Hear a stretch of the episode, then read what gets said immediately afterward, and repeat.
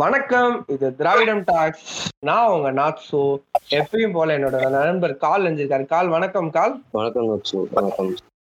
இன்னைக்கு வந்து நம்ம எபிசோடு வந்து ரொம்ப முக்கியமான எபிசோட் இந்த ரொம்ப முக்கியமான எபிசோட்ல நம்ம கூட செக்ஷட் தமிழ் அவங்க அதுல இருந்து தமிழ் வந்து இன்னைக்கு நம்மளோட கனெக்ட் ஆயிருக்காரு. வணக்கம் தமிழ். வணக்கம் நட்சு and Johnson thanks for inviting me ரொம்ப ரொம்ப நன்றி. இல்ல இது இந்த இந்த டாபிக் வந்து நாங்க ரொம்ப நாள் பேசணும் அப்படின்னு நினைச்சிருந்தோம். எங்களுக்கு சரியான வந்து நபர் கிடைக்கல. இன்னைக்கு வந்து பாட்காஸ்ட்ல வந்து ஒரு நல்ல ஆஹ், ஒரு நல்ல எஜு எஜுகேஷன் சேனலா வந்து எது இதை பார்த்து இந்த சேனல் கேட்டா நாங்க கத்துக்கலாம் அப்படின்னு சொல்ற மாதிரி சில சேனல்ல இருக்குல்ல உங்க சேனல்களும் வந்து ரொம்ப முதன்மையா இருக்குன்னு சொல்லும் போது அது நாலு பேத்துக்கு அந்த நாலேஜ் கிடைக்குன்னு சொல்லும் போது ரொம்ப சந்தோஷமா இருக்கு brother thank you thank you இல்ல ஆக்சுவலி எங்களுக்கு என்னன்னா நாங்க நாங்க வந்து ஃபர்ஸ்ட் சீசன் வந்து கேஸ்டிசம் தமிழ் மூவிஸ் போட்டதுக்கு அப்புறமாவே எங்களுக்கு வந்து அந்த டைம்ல அந்த பாலிமர்கார வந்து ஹோமோபோபிக்கா ஏதோ ஒரு பொண்ணுங்களை வச்சு போட்டப்ப அந்த அந்த டிகிரிங் ஸ்டேட்ல இருந்தப்ப நாங்க யோசிச்சுட்டே இருந்தோம். இதை பத்தி அத ஒரு சினிமா சீரியல் இதுல வந்து நாங்க பண்ணலாம் அப்படின்னு சொல்லிட்டு ஒரு வெறி கொண்டு இருந்தப்பவே எங்களுக்கு யாரு கூட பண்றதுன்னு தெரியல. ஏன்னா அந்த டைம்ல ரொம்ப கம்மி நம்பர் ஆஃப் பாட்காஸ்டர்ஸ் இருந்த டைம் அப்பெல்லாம் எனக்கு தெரிஞ்சு அப்ப நீங்க ஸ்டார்ட் பண்ணிட்டீங்களான்னு எங்களுக்கு தெரியல. லைக் நாங்க சொல்றது ஒரு ஒன் அண்ட் ஆஃப் இயர்ஸ் முன்னாடி ஸோ எங்களுக்கு யாருமே கிடைக்கல. அப்ப நாங்க அதை கொஞ்சம் கொஞ்சமா பிரிச்சு பிரிச்சு பேசிட்டு இருந்தோம் இந்த சீரியலை பத்தி பேசினா அதுல கொஞ்சம் சொறி விடுறது மீடியாவை பத்தி வேற ஏதாவது பேசினா அதுல கொஞ்சம் சொறி விடுறதுன்னு தான் பேசியிருந்தோம். இன்னைக்குதான் ஃபுல் ஃபிளெஜ்டா எங்களுக்கு எங்களுக்குள்ள இருக்க அந்த ஒட்டுமொத்த வன்மத்தையும் கொட்டுறதுக்கான ஒரு எபிசோடா தான் இது இருக்க போகுதுன்னு மட்டும் தெரியுது. அந்த அந்த வன்மத்துக்கெல்லாம் பதில் சொல்றதுக்கு வந்து பாவம் அவர் தான் கஷ்டப்படணும். சரி சொல்லுவோம். அதுல என்ன இருக்கு? நம்ம சைடு நிறைய கோவங்கள்லாம் இருக்கு. நீங்க உங்க ஃப்ளோ சொல்லும் போது எனக்கு ரொம்ப பிடிச்சிருந்துச்சு. தட்ஸ் ஃபைன் ரியலி இதுவரை யாருமே இந்த மாதிரி வேற மாதிரி தான் இன்வைட் பண்ணிருக்காங்க வேற டாபிக்ஸ்க்கு இப்படி வந்துட்டு இன்வைட் பண்ணதில்ல இந்த ஃப்ளோக்கு வாஸ் ரியலி குட் ஒன்றரை வருஷத்துக்கு முன்னால நான் இருந்திருக்க மாட்டேன். நான் ஸ்டார்ட் பண்ணி ஆகஸ்ட் டுவெண்ட்டி டுவெண்ட்டில தான் நான் ஸ்டார்ட் பண்ணேன். அப்ப நமக்கு முன்னாடியே ஸ்டார்ட் பண்றாரு. ஒன்றரை வருஷத்துக்கு முன்னாடி இல்ல ப்ரோ நான் ஒழுங்கா கணக்கு பண்ணல போல. சரி சரி எதுக்கு நம்ம கால் டான்சர் அசிங்கப்படுத்தணும்? சரி கொஞ்சம் முன்னாடி சொல்லிட்டாரு. ஜாலியா இல்ல இல்ல. இல்ல இல்ல நிஜமாவே எனக்கு மறந்துட்டேன் போல. பாருங்களேன். நாங்க அக்டோபர் டூ தௌசண்ட் டுவெண்ட்டி ஆரம்பிச்சோம். ஆமா. அக்டோபர் ஆகஸ்ட் செப்டம்பர் அக்டோபர் ஒரு ரெண்டு மாசத்துக்கு முன்னாடி நானு. ஆமா ஆமா. ரைட் ஓகே ஸோ இன்னைக்கு நம்ம பார்க்க போற டாபிக் என்னன்னா portrait of sex in medias so இந்த டேர்ம் மீடியால வந்து நம்ம வந்து சின்னத்திரை அப்புறம் வெள்ளித்திரை அப்புறம் வந்து சமூக வலைதளம். இது மூணையுமே தான் வந்து இன்னைக்கு நம்ம வந்து கம்போஸ்டா பார்க்க போறோம். நாங்க சொ ஃபர்ஸ்டே சொன்ன மாதிரி ஒவ்வொரு டாபிக் நாங்க பேசும்போது அதை வந்து இன்னைக்கு நாங்க பேசியிருப்போம். இன்னைக்கு வந்து அதை வந்து ஃபுல் ஃபிளஜா வந்து நம்ம வந்து இன்னைக்கு தமிழோட வந்து ஒரு உரையாடல் நடத்தலாம் அப்படின்னு சொல்லிட்டு தான் இன்னைக்கு இந்த டாபிக் வந்து எடுத்திருக்கோம். ஸோ தமிழ் நீங்க சொல்லுங்க. இப்ப பிரசண்டா அதாவது இதை நம்ம மூணா பிரிக்க போறோம். எப்படி பண்ணாங்க பண்ணிக்கிட்டு இருக்காங்க எப்படி பண்ணணும் அப்படின்னு சொல்லிட்டு நம்ம இதுல வந்து மூணு செக்ஷனா நம்ம வந்து பிரிக்க போறோம். இதுல ஃபர்ஸ்ட் இப்ப இப்ப நம்ம பிரசன்ட்ல என்ன பண்ணிக்கிட்டு இருக்கோம்னு நீங்க நினைக்கிறீங்க? இப்போ நம்ம நீங்க சொன்ன மாதிரி இப்ப டிவி ஒரு சாதாரண டிவியா இருக்கட்டும் இல்ல சோஷியல் மீடியா அரல்ஸ் வந்துட்டு cinema large media whatever இப்போ எப்படி நடந்துட்டு இருக்கு அப்படின்னா இது வந்து சேஞ்ச் ஆஃப் ஃபேஸ்ல தான் நம்ம இருக்கிறோம். ஏன்னா நம்ம நைன்டிஸ் கிட்ஸா இருந்தோ இல்ல நம்ம காலத்துல நம்ம செலப்ரேட் பண்ணிக்கிட்டு இருந்த ஒரு சில விஷயங்கள் இப்போ வந்து அன்லேர்ன் பண்ணிக்கிட்டு இருக்கோம். ஸோ அது சேஞ்ச் ஆஃப் ஃபேஸ்ல தான் இப்போ நம்ம இருக்கோம். இந்த சேஞ்ச் ஆஃப் ஃபேஸ்ல என்னடா கிரிஞ்சு பண்றீங்க அப்படிங்கிற மாதிரி நினைச்சு போறவங்க ஒரு பக்கம். அடடா இதுக்கெல்லாம் பார்த்து நம்ம கை தட்டிட்டு இருந்திருக்கோமே இந்த சீனுக்கெல்லாம் இந்த மாதிரி விஷயங்கள்லாம். இட்ஸ் கைண்ட் ஆஃப் புல்லிங் இது வந்து ஸ்டாக்கிங்கா இருந்திருக்கே. இது வந்து ஒரு பெப்பி சாங்கா செம ஃபேமஸ் ஆயிருக்கே அப்படின்னு அன்லேர்ன் பண்ற ஃபேஸ்ல தான் இப்ப நம்ம இருக்கோம். ஸோ இப்போ ஒரு கரெக்டான அண்டர்ஸ்டாண்டிங்க எல்லா பேத்துக்கும் கொடுத்துட்டோம் அப்படின்னா ஃபியூச்சர் வந்துட்டு கொஞ்சம் சென்சரைஸா இருக்கும். அதாவது இப்போ செக்ஸுங்கிற விஷயமா இருக்கட்டும் உமன் உமனை வந்து சப்ரஸ் பண்ற எந்த ஒரு விஷயமா இருக்கட்டும் அது வந்து எல்லா பேருமே சென்சரைஸ் ஆனாதான் வந்துட்டு கரெக்டா இருக்கும். இப்போ ஏன் வந்து எல்லா பேரும் ஆயிருக்கணும் அப்படின்னு நான் சொல்றேன்னா இப்போ நம்ம நம்மளோட நாட்டுல வந்துட்டு இந்த ரீடிங் ஹேபிட்லாம் பெருசா எல்லா பேத்துக்குமே இருக்காது. சினிமா இருங்கிறது எல்லா பேருமே கத்துப்பாங்க. டிவிங்கிறப்போ ஃபேமிலியோட உட்காந்து பாக்குற இடம் தேட்டர்னா ஒரு மாஸ் ஆடியன்ஸ். ஆல்சோ இப்போ ஃபோன் யூடியூப் நெட்ஃப்ளிக்ஸ் இது மாதிரி நிறைய வந்துருச்சுங்கிறப்போ எல்லா பேர்ட்டையுமே அதை புக்கு படிக்கிறதெல்லாம் குறைஞ்சிருச்சு. புக்குங்கிறப்போ அது வந்து ஒரு மாதிரி ஒரு ஒரு கரெக்டா இருக்கும்.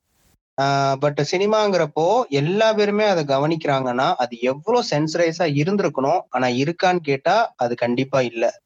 இப்போ இப்ப யூடியூப்னா நம்ம கூட அது கூட நம்ம போய் ஒரு விஷயத்த சர்ச் பண்ணி அப்புறம் வரணும். சினிமா அப்படின்னா நம்ம டிக்கெட்லாம் எடுத்துட்டு போகணும். ஆனா வீட்டுக்குள்ள ஹால்ல இருக்க ஒரு டிவி ஸோ அதுல காட்டப்படுற விஷயங்கள் ஒரு ஃபேமிலியா எல்லா பேத்துக்கும் அது வந்து போய் சேருது.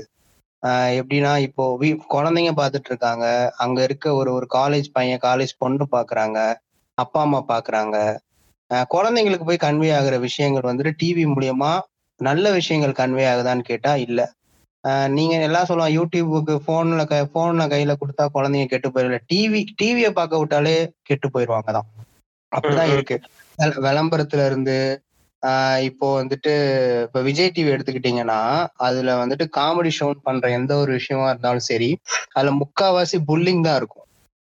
இப்போ. அருங் அறந்தாங்கி நிஷா அவங்கள கிண்டல் பண்ற விதமே அவங்களோட உருவம் நிறம் இதெல்லாம் தான். அதை வந்துட்டு அவங்க ரொம்ப ஜோவியலா எடுத்துக்கிறாங்க. அவங்களுக்கு அந்த இடத்துல அப்படி எடுக்கப்படல அப்படின்னா அவங்களுக்கு அங்க பொழப்பு இல்ல அவங்களுக்கு சம்பளம் கொடுக்க மாட்டாங்கன்னு வச்சுக்கலாமே. ஆனா கொஞ்சம் யோசிச்சு பாருங்க. ஒரு வீட்ல அதே கருப்பாவும் அதே மாதிரி கொஞ்சம் குண்டாவும் இருக்க ஒரு குட்டி குழந்தை. அந்த குழந்தைக்கு என்ன விஷயங்கள் கன்வே ஆகுது? நான் என்னை இப்படிதான் சொல்லுவாங்க அப்படின்றதும் என்னை இப்படிதான் கிண்டல் பண்ணுவாங்க அப்படிங்கறதும் அந்த குழந்தைக்கு கன்வே ஆயிருது. அருந்தாங்க நிஷா மாதிரி இருக்கேன்னு அடுத்து அந்த குழந்தைய சொல்லும்போது ஒரு சின்ன வயசுல இருந்தே அந்த குழந்தைய வந்துட்டு வெளியே வர விட மாட்டோம். சப்ரஸ். பண்ணிடுறோம். இது டிவி மூலியமா யாருமே தடுக்காம போய் கன்வே ஆயிருது. இது செலிப்ரேட் பண்றாங்க. கொஞ்சம் கொஸ்டின் கேட்டு பார்க்கணும். முக் ஒரு ஒரு எண்பது சதவீதம் விஜய் டிவியை பாக்குற நபர்கள் அந்த நிறத்திலையும் அந்த உருவத்திலையும் தான் இருப்பாங்க. ஆனா அவங்களோட ஆடியன்ஸா அவன் வந்து எப்படி போர்ட்ரேட் பண்றாங்கிறது தான் ஆஹ் இப்போ ஒரு விஷயமே. இது ஒரு ஒரு ஒரு சின்ன எக்ஸாம்பிளோட நான் சொல்றேன் சொல்றேன். இப்போ எந்த பேஸ்ல நம்ம இருக்கோம் அப்படின்னு. இன்னொரு இடத்துல நம்ம சேஞ்ச் ஒரு ஒரு சேனல் எடுத்து நம்ம மா மாத்தும் போது அந்த இடத்துல ஒரு நல்ல விதமாக கன்வே ஆகுற விஷயங்கள் இருக்கு. குழந்தைங்கள குழந்தைங்களா அக்செப்ட் பண்ணுங்க. ஒரு நபரை அவங்க அந்த அவர் எந்த விதத்துல இருக்காரோ அவர் ஐடென்டிட்டி அப்படியே அக்செப்ட் பண்ணுங்க. அந்த வித இப்ப இந்த ரெண்டு விஷயத்த எது போய் ஒரு ஒரு ஜெனரேஷனுக்கும் ஒரு குழந்தைக்கு கன்வே ஆகுதுங்கிறதா இங்க கேள்விக்குறி.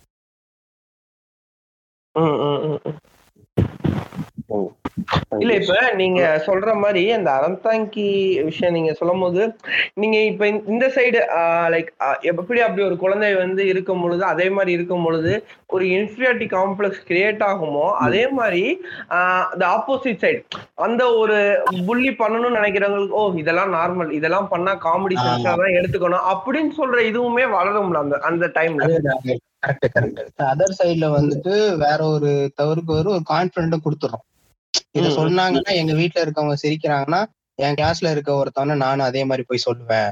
அங்க டீச்சர்ஸ் என்ன பண்றாங்க? அவங்களும் சிரிக்கிறாங்க அப்படிங்கிறப்போ அந்த பையன் வந்து ஒரு ஒரு புல் பண்றவனா ஆயிடுறான். அங்க ஏதோ ஒரு குழந்தையோ யாரோ ஒரு நபரோ விக்டிம் ஆயிடுறாங்க. ஸோ. இப்போ நான் எப்படின்னா ஒரு விஷயத்த பேசப்படாம இருக்கிறத விட ஒரு விஷயத்த காமெடியா பேசி அதை வந்து ட்ரோல் பண்ணி ஆக்கி விடுறது ரொம்ப கொடூரமான ஒரு விஷயம் ஒரு டேஞ்சரான ஒரு விஷயம். அதுக்கு பெட்டர் நம்ம பேசாமே விட்டுறலாம்னு வச்சுக்கோங்களேன். கருப்பா இருக்க குழந்தைங்க குண்டா இருக்க குழந்தைங்களை வந்துட்டு பாடி ஷேவிங் பண்றது. இப்ப யார் குழந்தைங்க எல்லா பேருமே பாடி ஷேவிங் பத்தி நாங்க பேசவே இல்லைன்னா கூட பிரச்சனை இல்லை. ஆனா அதை காமெடியா பேசி காமெடியா கன்வே ஆகி அதை என்ஜாய் பண்ற மாதிரி சென்சரைஸ் ஆயிடுச்சு அப்படின்னா அது ரொம்ப டேஞ்சர் என்ன. பேசணும் என்ன பேசக்கூடாது அப்படிங்கறதே தெரியாது. எதனாலும் ஜோவியல் அது ஃப்ரெண்ட்ஸ்குள்ள நடக்கிறப்போ ஃப்ரெண்ட்ஸ்குள்ள இதெல்லாம் என்ன மச்சான் அப்படிங்கிற மாதிரி நடக்கும். ஆனா அதுவுமே ஒரு தப்பு தான் சோ நீங்க சொன்னது கரெக்டா அதர் சைட்ல இருந்து ஒரு ஒரு புள்ளி உருவாகுறான். அவனால ரெண்டு மூணு விக்டிம்ஸ் வந்துட்டு பாதிக்கப்படுறான். அதான். அறந்தாங்கி நிஷா விஷயம் பேசும்போது இப்ப பிக் பாஸ்ல என்ன பண்ணானா அறந்தாங்கி நிஷாவை இங்க பக்கத்துல காட்டிட்டு பக்கா அதுக்கு அதுக்கு பக்கத்துல இன்னொரு ஃப்ரேம்ல சிந்தால ஆடு போடுறான். இப்ப நான் என்ன கேட்பேன்னா அது- அது அத- அதெல்லாமே வந்து பொதுமக்கள் எந்த அளவுக்கு இன்ஃபுளுன்ஸ் பண்ணி யோசிச்சு பாருங்க. அது அதாவது அவங்க ஆல்ரெடி கருப்பா இருக்காங்கன்னு சொல்லி உண்மையை சொன்னா அறந்தாங்கி நிஷா வந்து அந்த கருப்பா இருக்கிறத வந்து ஒரு அது ஒரு நெகட்டிவ் கண்டென்ட்டா தான் மாத்தி இருக்கானுங்க அதை அப்படி மாத்தி அந்த பொம்பளை அதுக்காகவே யூஸ் பண்ணிக்கிட்டு அந்த டைம்ல அட் த சேம் டைம் இந்த சைட்லயும் சிந்தால ஆடு போறதெல்லாம் பிக் பாஸ்ல பண்ணிட்டு இருந்தானுங்க போன வாட்டி. எல் எல் ஷேப் ஆட் வந்துட்டு கரெக்டா நிஷா ஃப்ரேம் வரும்போது ஃபேர் அண்ட் லவ்லி சிந்தால் ஆட்லாம் கரெக்டா எல் ஷேப்லயே வரும். இப்போ ஆமா, ஆமா. இப்ப ஃபேர் அண்ட் லவ்லியே கூட அது ஒரு நல்ல அது இப்பதான் அவங்க பேரே மாத்துனாங்க. எல்லாரும் க்ளோ அண்ட் லவ்னையும் மாத்துனாங்க. அது ஒரு நல்ல. சேஞ்சஸா தான் ஆகப்படுது. அதே மாதிரி நிறைய விஷயங்கள் இருக்கும். இப்போ டோ ஆட்லாம் பாத்துக்கிட்டீங்கன்னா பியூட்டி பியூட்டி இஸ் யூனிக் அப்படிங்கிற மாதிரி ஒரு ஆட் இருக்கும். கேர்ள்ஸ வந்துட்டு வெறும் ஆப்ஜெக்டிஃபையா ஒரு பிசிக்கல் லுக்கா அப்படியே கியூட்டா மினி ஸ்கர்ட் போட்டுட்டு அப்படியே ஒண்ணுமே தெரியாத லூசு பொண்ணு மாதிரி அப்படியே காட்டுறது. இன்னசென்ட்டா டூ மச் பிரில்லியண்டா காட்டவே மாட்டாங்க படத்துல. அந்த மாதிரியே காட்டிக்கிட்டு இருந்த ஒரு விதத்துல ஒரு ஒரு ஆட் இருக்கும். ஆஹ் அந்த ஆட்ல டோ ஆட் வந்து பாத்துட்டீங்கன்னா அது அப்படிதான் இருக்கும். உமன் எம்பவர்மெண்ட் காண்டி போட்டிருப்பாங்க. இருக்குதுலயே அந்த ஒரு ஆட் நல்ல ஆட் எப்பவுமே. அதே இப்ப அதே மாதிரிதான். இப்ப நம்ம இதெல்லாம் பேசிட்டு இருக்கும்போது ஆஹ் அதையும் தாண்டி மீடியாவுல இப்போ ஜென்ரலா வந்து பிரசன்ட்ல காமமும் கலவியும் வந்து ஒரு பேசக்கூடாத ஒரு டாபிக்காவே யூகிச்சனால இன்னைக்கு சாதாரண ஒரு விஸ்பர் ஆடையோ இல்லைன்னா பிருத்திவி ஆடையோ இல்லைன்னா அஸ்வதி ஆடையோ வந்து அது அதனாலயே சிலர்லாம் ட்ரிகர் ஆறாங்கன்னா இப்ப எந்த ஸ்டேஜ்ல அவங்க எல்லாம் இருக்காங்க? ஆமா. ஆஹ் எனக்கு அதான் இப்போ சில மீம்ஸ் நீங்க சொன்ன மாதிரி இருக்கும். பிருத்திவி ஆடு இந்த ஆடை பார்த்தாலே மூட் ஆகுது கணக்குல இருக்காங்கிறப்போ. அது ஏன்னா ஒரு விஷயத்த எப்பவுமே சப்ரஸ் பண்ணி வச்சுட்டே இருக்கோம்னா அதோட கியூரியாசிட்டி கூடும். இப்ப இந்த புக்கை எடுத்துட்டு போய் அந்த சார்ட்ட கொடுத்துட்றா அப்படின்னா பொறுமையா நம்ம போய் கொடுத்துருவோம். திறந்து பார்க்காம கொடுக்கணும்டா அப்படின்னு சொன்னாங்க அப்படின்னா நமக்கு கியூரியாசிட்டி கிளிக் ஆகும். எங்கேயாவது ஓரமா போய் நின்று என்ன அந்த புக்ல இருக்குன்னு ஓபன் பண்ணி பார்த்துட்டு அப்புறம் போயிட்டு கொடுப்போம். சோ அப்படிதான் நம்ம புத்தியே இதா இருக்கு சோ ஸ்டார்டிங்ல இருந்தே இதோட கம்யூனிகேஷனை வந்துட்டு கொஞ்சம் ஹெல்த்தியா ஆக்கும் போது இப்ப எனக்கோ இல்ல என்னை என்னை- மாதிரி இருக்கிற ஒரு சில சென்சரைஸ் ஆன நபர்கள் நானே ஃபுல்லி சென்சரைஸ் இல்ல. என்ன என்னால முடிஞ்ச அளவு நான் சென்சரை ஆகிட்டு இருக்கேன். ஒரு ஆட் பார்க்கும் எனக்கு ஒரு ஜஸ்ட் ஒன்று ஆடா தான் இருக்குது அது. ஸோ அதுக்கப்புறம் நான் சேனல் மாத்துறேன்னா எனக்கு அது ஒரு பெரிய இதா இல்ல. பட் கியூரியஸா இருக்கிறவனுக்கு அது வந்துட்டு ஒரு பெரிய விஷயமா ஆக்கப்படுது. முதவே அதை பத்தின ஒரு ஆரோக்கியமான கம்யூனிகேஷன் அவங்க கிட்ட இருக்குன்னு வைங்களேன். அது ஜஸ்ட் ஒரு ஆடா தான் அவன் பார்ப்பான். பட் இன்னொன்னு அந்த ஆடையே வந்து பாத்துக்கிட்டீங்கன்னா அந்த பிருத்திவி அந்த ஆட் வந்துட்டு அப்படி எடுக்கணும்னு அவசியமே இல்ல. சரியா? ஆமா. இன்னொன்னு ஒரு ஒரு ஒரு ஒரு பைக் ஆட்ல வந்துட்டு லேடிஸ் அங்க வரணும்னு அவசியம் இல்ல. ஒரு பெர்ஃப்யூம் ஆட்ல வந்துட்டு ஒரு பெர்ஃப்யூம் போட்ட பிறகு உமன் எல்லாம் போய் அவங்க மேல விழுகுற மாதிரியும் கிஸ் பண்ற மாதிரியும் காட்டணும்னு அங்க அவசியம் கிடையாது. ஒரு பெர்ஃப்யூம் வந்துட்டு ஒரு பொண்ணே இழுத்துருது அப்படின்னா என்ன பொண்ணு அவ்வளவு வீக்னஸா நீங்க காட்டுறீங்களா? அப்படிதான் ஒரு விஸ்பர் ஆடே எடுத்துக்கிட்டீங்கன்னா இன்னுமே இப்பதான் ரெண்டு மூணு பிராண்ட் கமர்ஷியல் பிராண்ட்ல வந்துட்டு ரெட் கலர்ல காட்டுறாங்க பிளட்ட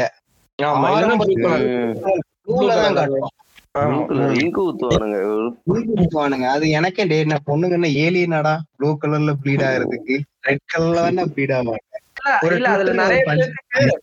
இல்ல, இதுல என்னன்னா நிறைய பேத்துக்கு அந்த விஸ்பர் எதுக்கு யூஸ் பண்றாங்கன்னே அந்த ஒரு ஸ்டேஜ்ல தெரியாது. ஒரு ஒரு மெச்சூரிட்டின்னு வந்த அப்புறம் தான் ஓகே இது ஒண்ணு இருக்குன்னு தெரியும். அது மூலியமே அது ஏதோ ஒரு ஏதோ ஒரு ஜங்கு யூஸ் பண்ற ஏதோ ஒரு புது பொருள் மாதிரி தான் வந்து பாத்துக்கிட்டு இருப்பாங்க. இல்ல அது என்னன்னா அது இல்ல அதான் அதாவது நான் என்ன கேட்பேன் நீங்க யோசிச்சு பாத்துக்கோங்க. அந்த ஒரு பீரியட்ஸ் பிளட்டே இவனுங்க காட்டு அவ்வளவு இது பண்றானுங்க ஓகேவா அது வந்து அப்படியே அது ரொம்ப அதெல்லாமே எங்க ஸ்டார்ட் ஆகுதுன்னா அது ரொம்ப கேவலமானது அதெல்லாம் வந்து அசுத்தமானது அப்படின்னு அந்த ஒரு மென்டாலிட்டிக்குள்ள கொண்டு வரானுங்க எல்லாரையுமே. ஏன்னா எங்க வீட்டுல வந்துட்டு இப்ப எங்க வீட்டுல எல்லா பேருமே பசங்க தான் ஆனா எங்க அம்மா எங்க அம்மா இருக்கும்போது எங்க அம் எனக்கு இந்த விஷயங்கள்லாம் படி பீரியட்ஸ் பத்தி படிச்சு இதை பத்தி கம்யூனிகேஷன் ஏற்படுத்துறதுக்கு அந்த ஆடை தான் வந்துட்டு ஆக்சுவலா நான் வந்துட்டு ட்ரம்ப் கார்டா யூஸ் பண்ணேன். எப்ப அந்த விளம்பரம் வருமோ அப்ப எங்க அம்மா கிட்ட லைட்டா ஒரு கம்யூனிகேஷன் ஏற்படுத்தி அப்படியே ஓரளவுக்கு கண்டேன். இப்ப எங்க வீட்டுல நானும் என்னோட தம்பி இருக்கோம். என் தம்பி கிட்ட எங்க அம்மா இந்த விஷயத்த டிஸ்கஸ் பண்றதை விட என் கிட்ட டிஸ்கஸ் பண்றதுக்கு ரொம்ப கம்ஃபர்டபுளா இருக்காங்க. ஏன்னா ஸ்டெப் நான் எடுத்தேன். கம்ஃபர்டபுளா. என்ன பேசணும் என்ன பேசக்கூடாது அப்படின்னா இப்ப அவங்களுக்கு தெரியும். ஓகே தமிழ்கிட்ட சொல்லலாம் அவனுக்கு அவன் புரிஞ்சுப்பான் அவனுக்கு இதை பத்தி தெரியும் அப்படின்னு. ஒரு பாயிண்ட்டுக்கு மேல நான் என் முதல்ல வந்துட்டு யூஸ்வலா எங்க அப்பா போய் வாங்கிட்டு வருவாங்க. இல்லைன்னா நாங்க போறப்ப எங்க அப்பா சேர்ந்து வாங்கிட்டு வருவாங்க. இப்பெல்லாம் நீ போய் வாங்கிட்டு வாங்குற மாதிரியும் அப்படி சொல்ற அளவுக்கு கம்ஃபர்டபிலிட்டி கொடுக்கப்பட்டிருக்கு.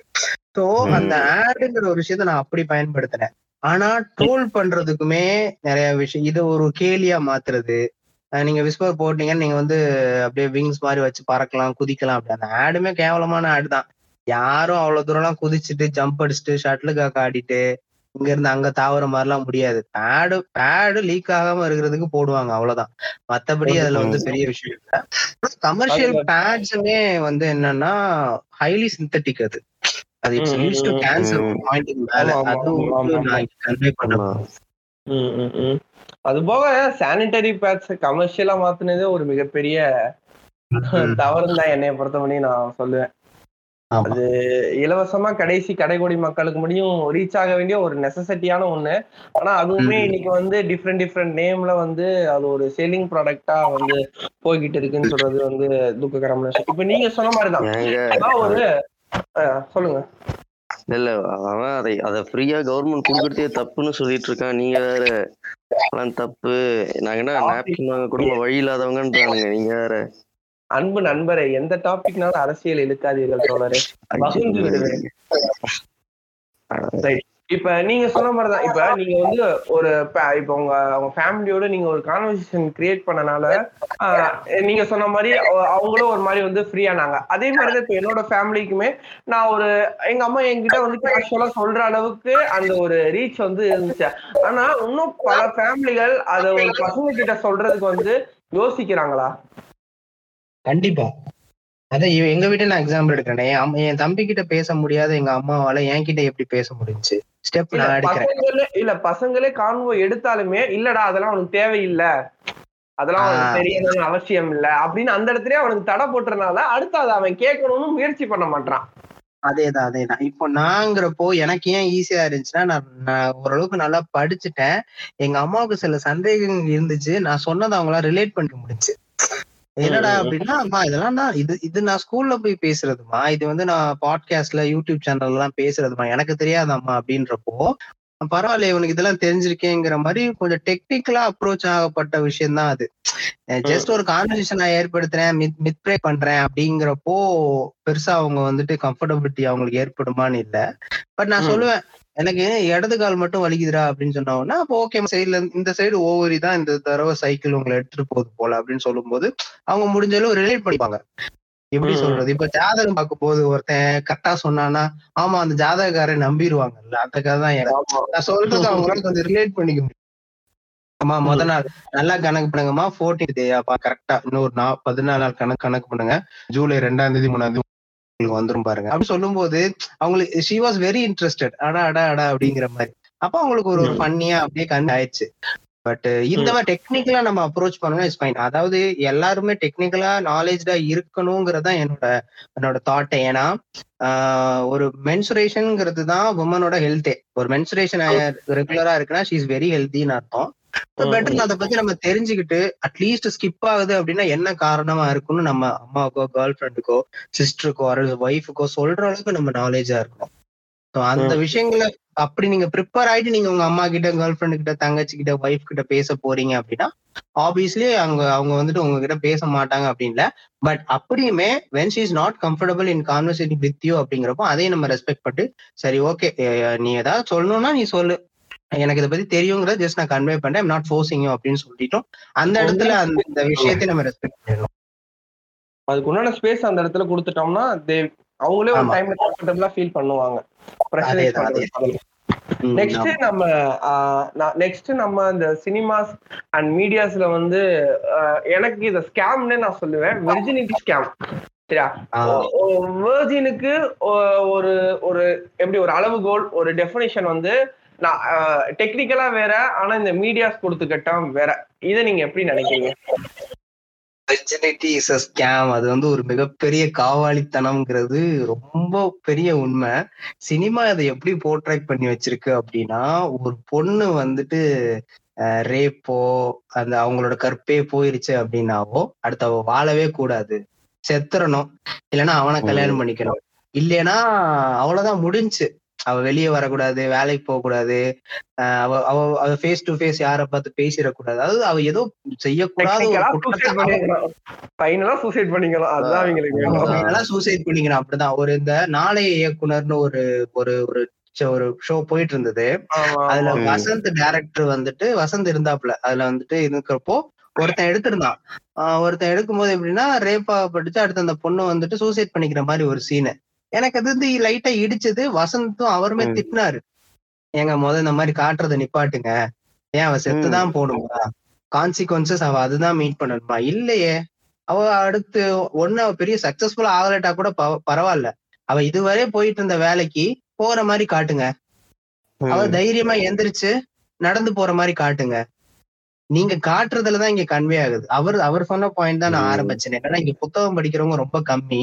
அட்லீஸ்ட் அவங்க எதை சினிமாங்கிற விஷயத்தையும் சீரியல்ங்கிற விஷயத்தையும் ரொம்ப டீப்பா பாக்குறாங்க அப்படின்னா அதுலயாவது ஒரு நல்ல விஷயத்த நீங்க கன்வே பண்ணலாம். ஸோ ஒரு ரேப்புங்கிற ஒரு விஷயமோ விர்ஜினிட்டி கற்பு போயிருச்சு கற்பழிச்சிட்டா அவங்களோட அந்த அவளோட விஷயங்கள் போயிருச்சா அவ வாழவே தகுதி இல்லை. அதாவது எப்படின்னா அவ செய்யாத ஒரு தப்புக்கு அவளோட வாழ்க்கைய அவளே வந்து என் பண்ணிக்கணுங்கிற மாதிரிதான் காட்டியிருக்காங்க.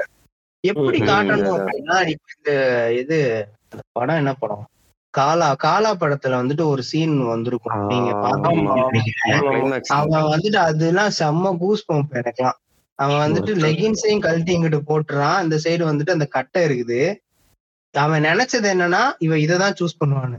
எத்தனை நாள்ரா எங்களை இப்படியே ஏமாத்துவீங்கன்னு மாதிரி அவ கட்டை எடுப்பா அந்த அதுதான் ஆக்சுவலா அந்த தேவைதான் இங்க நமக்கு. அந்த மாதிரி ஒரு சீன் தான் இங்க தேவை.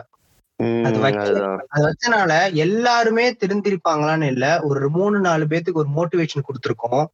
அந்த அந்த அந்த தியேட்டர் ஹால்ல ஒரு ரேப்பான ஒரு சர்வைவர் ஒரு பத்து பேர் இருக்கிறாங்க அப்படின்னா ஹராஸ்மெண்ட் ஆன ஒரு பத்து பேர் இருக்காங்க அப்படின்னா அவங்களுக்கு ஒரு மோட்டிவேஷன் அந்த இடத்துல கண்டிப்பா கொடுத்துருக்கோம்.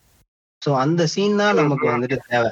அதை போய் தூக்கல பாய்சன் குடிக்கிற மாதிரி இந்த லிவிங்ஸ்டனும் வடிவேலும் ஒரு படத்துல இருப்பாங்கல்ல தேவயானி கூட இருப்பாங்க. அதுல எல்லாம். அழகா தேவயானி என்ன பண்ணிருப்பாங்கன்னா. செம்ம சீன் அப்பெல்லாம் வந்துட்டு காமெடியா அது அழகா கன்வே பண்ணிட்டு இருக்காங்க இல்ல அது யோ எனக்கு எனக்கு இப்ப என்னன்னா நம்ம வந்து ரெண்டாயிரத்தி பதினெட்டுல வந்த காலாக்கு வந்து நம்ம இவ்வளவு பெருமையா பேசிட்டு இருக்கோம். அவங்க அப்பவே ஆனா என்ன குடும்பம்னா மக்கள் வந்து அதை கிரிஞ்சா பார்த்துட்டு நவுந்துருவாங்க. அதான் ஆமா அதேதான் ஆமா. அடுத்து. விவேக்குமே. மைனர் கொஞ்சம் சுட்டுட்டேன் அப்படின்னு ஒரு சீன் வரும்.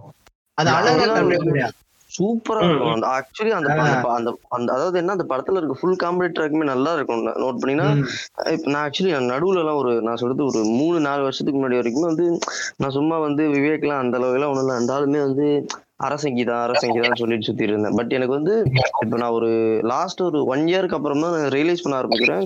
அந்த ஆள் வந்து அந்த பொது புத்திக்குள்ள புகுந்து அதாவது பொது புத்திகளுக்கு நடுவுல உட்காந்து அந்த ஆள் வந்து ரேஷனலிசம் பேசியிருக்கான். அது ரொம்ப கஷ்டம். ஏன்னா யோசிச்சு பாத்தீங்கன்னா பொது புத்தியில பேசும்போது இங்க பத்து பேருமே கேட்பானுங்க. ஓகே பத்து பேருமே கேட்டு இவன் சொல்றது இன்னொன்று நியாயம்னு நினைப்பாங்க.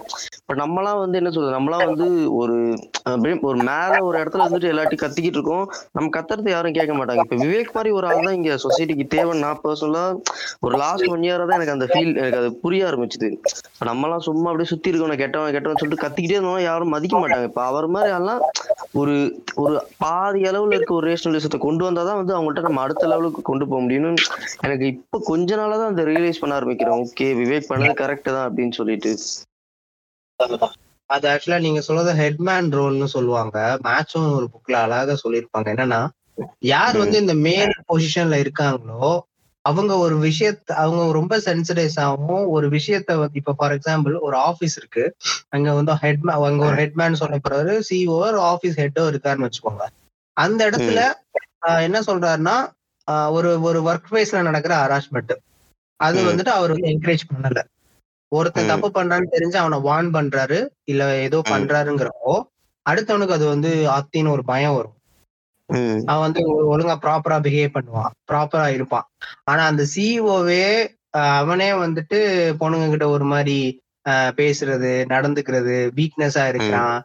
பொண்ணுங்களை ட்ரோல் பண்றான் ட்ரெஸ் கலர் சொல்லி கூப்பிடுறான். இப்படி இருக்கும் பட்சத்தில் மத்த எல்லா ஆண்களுக்கும் அது ஒரு கான்பிடண்ட கொடுக்கும். அவரே. பண்றாரு நமக்கு என்ன? நம்ம பண்ணோம்னா அவனால நம்மளால கேள்வி கூட கேட்க முடியாது. நம்ம திருப்பி விட்டுருவோம். அப்படின்னு. இதுதான் ஹெட்மேன் ரோல்னு சொல்லுவாங்க.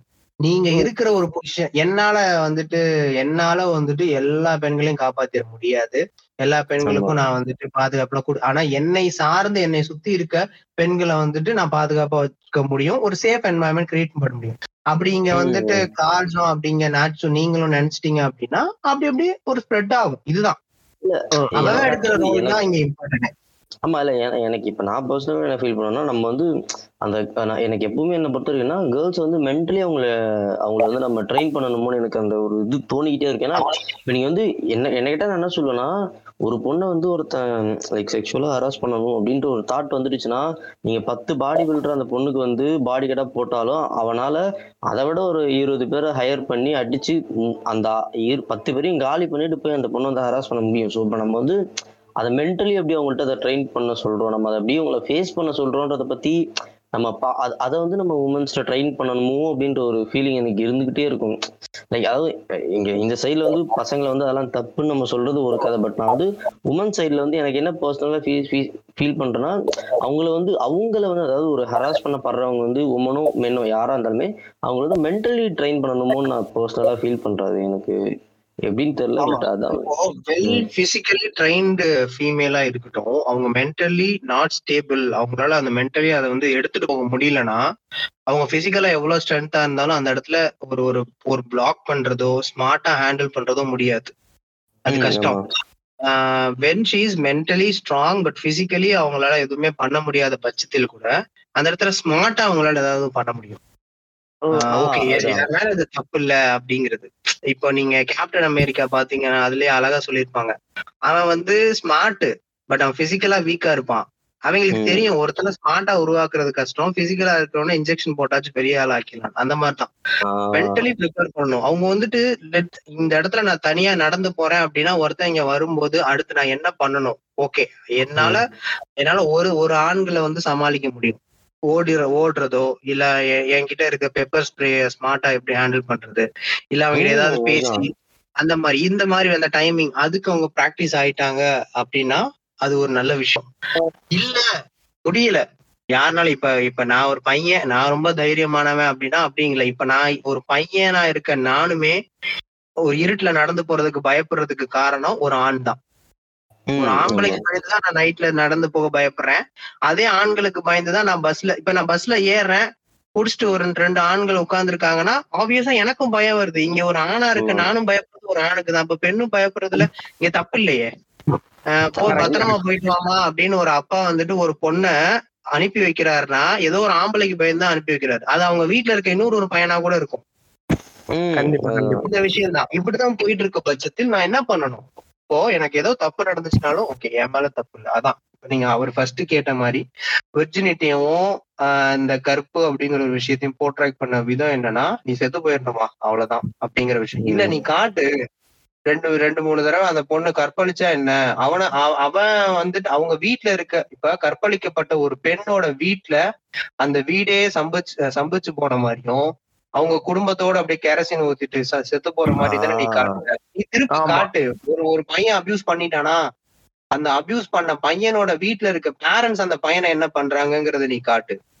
அந்த சைடு நீ ஏன் அபியூசரை மறைச்சிட்டே இருக்க அப்பையில இருந்து? அதனாலதான் இங்க இது இது மேபி சொன்னா வந்து ரொம்ப ஐரணியா இருக்கும் பட் நான் என்ன சொல்றேன்னா எனக்கு தெரிஞ்சு நான் லைவாவே அதாவது இப்ப சொல்றாங்கல்ல இந்த மாதிரி வந்து பொதுவா நம்மளுக்கு வந்து காட்டப்படுறது என்னன்னா இந்த மாதிரி அபியூஸ் பண்ண பொண்ணோட லைஃப் வந்து மொத்தமா காலியா இதுக்கப்புறம் அவங்க குடும்பமே இதுவாயிடும். இன்னொரு பக்கம் பாத்தீங்கன்னா அபியூஸ் பண்ண பையன் இருக்கான்ல அவனோட சைட்ல பாத்தீங்கன்னா அவனோட ஒட்டுமொத்த ஃபேமிலியுமே காலி. ஏன்னா யோசிச்சு பாருங்க ஒரு பையன் அபியூஸ் பண்ணிட்டானா அவன் வீட்டுல இருக்க யாருக்கும் பொண்ணு தர மாட்டாங்க பொண்ணு எடுக்க மாட்டாங்க அவன் வீட்டுக்கு யாரும் வர மாட்டாங்க அவசரம்னா கூட அவங்க வீட்டில் இருக்க யாரையும் நம்பவே மாட்டாங்க ஓகேவா ஏன்னா இது இது நான் ஏன் சொல்றேன்னா இது நம்ம எந்த அளவுக்கு காட்டணும்னா வந்து ஒரு அப்யூஸ் பண்ணப்பட்டவனோட சைடை நம்ம காட்டணும். ஏன்னா நான் நான் அதை லைவாவே பார்த்திருக்கேன். அப்படி அப்ப அவன் சைடுல நம்ம காட்டும்போது என்ன ஆகுனா அப்யூஸ் பண்றவனுக்கு ஒரே ஒரு முக்கியமான பயம் வரும். என்னன்னா நம்ம இப்படி பண்ணோம்னா நம்மளை சுத்தி இருக்க நம்மளோட ஃபேமிலி தான் அதுல பாதிக்கப்படும்ன்ற ஏன்னா நீ யோசிச்சு பார்த்தீங்கன்னா பொண்ணுங்களுக்குமே அந்த பிரச்சனை தான். பொண்ணுங்களுக்கு யோசிச்சு பார்த்தீங்கன்னா நம்ம குடும்பத்துக்கு அசிங்கம் குடும்பத்துக்கு அசிங்கம் தான் பொண்ணுங்களுக்கு அதே பிரச்சனை இதை யோசிச்சு பார்த்தீங்கன்னா இதே விஷயத்த நம்ம அந்த பையனுக்கு காட்டா அவனுக்குமே அந்த ஒரு பயம் இருக்கதானே செய்ய போகுது யோசிச்சு பாருங்க. மறந்துடுறோம். அவனை மறந்தே. நம்ம போயிடும் இப்ப நிர்பயாவோட அஃபன்ற பேரு நமக்கே தெரியல. நாளை பின்ன அவன் கிராஸ் பண்ணி என் கூட போனாலும் மூஞ்சியை பார்த்து கண்டுபிடிக்க முடியாது. நியூஸ் நியூஸ் ஹெட்லைனே எப்படி வரும்னு பாத்துக்கிட்டீங்கன்னா Nirbhaya was raped by four men அப்படின்னு வரும். அடுத்த நாள் நிர்பயா வாஸ் ரேப்டுன்னு வரும். அடுத்து நிர்பயா வாஸ் ரேப் கேர்ள்னு வரும். அப்படியே போ அஃபண்டர் வந்து காணாம போயிடுறான் நியூஸ். லெட்டர்லயே இப்போ நாங்கள் வந்து இந்த டாபிக் எடுத்ததுக்கு என்ன மெயின் காரணம்னா லைக் என்ன சொல்றது? இப்போ எனக்கு ஒரு- ரெண்டு நாள் ஒரு எனக்கு தெரிஞ்சு ஒரு ஒன் வீக் முன்னாடி தான் நினைக்கிறேன். ஒருத்தர் பேசும்போது என்ன அவர் வந்து என்கிட்ட என்ன சொல்றாரு? எல்லாரும் புக்கு படிக்கணும் எல்லாரும் புக்கு படிக்கணும். புக்கு படிச்சாதான் இந்த சொசைட்டி இருந்தால் நான் மட்டும் சொல்லிட்டேன் இங்கே யாருமே நான் என்ன சொல்றேன்னா திரும்ப திரும்ப வந்து புக்கு படி புக்கு படி சொல்றதே என்கிட்ட ஒரு அது ஒரு அபியூ அது ஒரு வைலன்ஸ் தான்.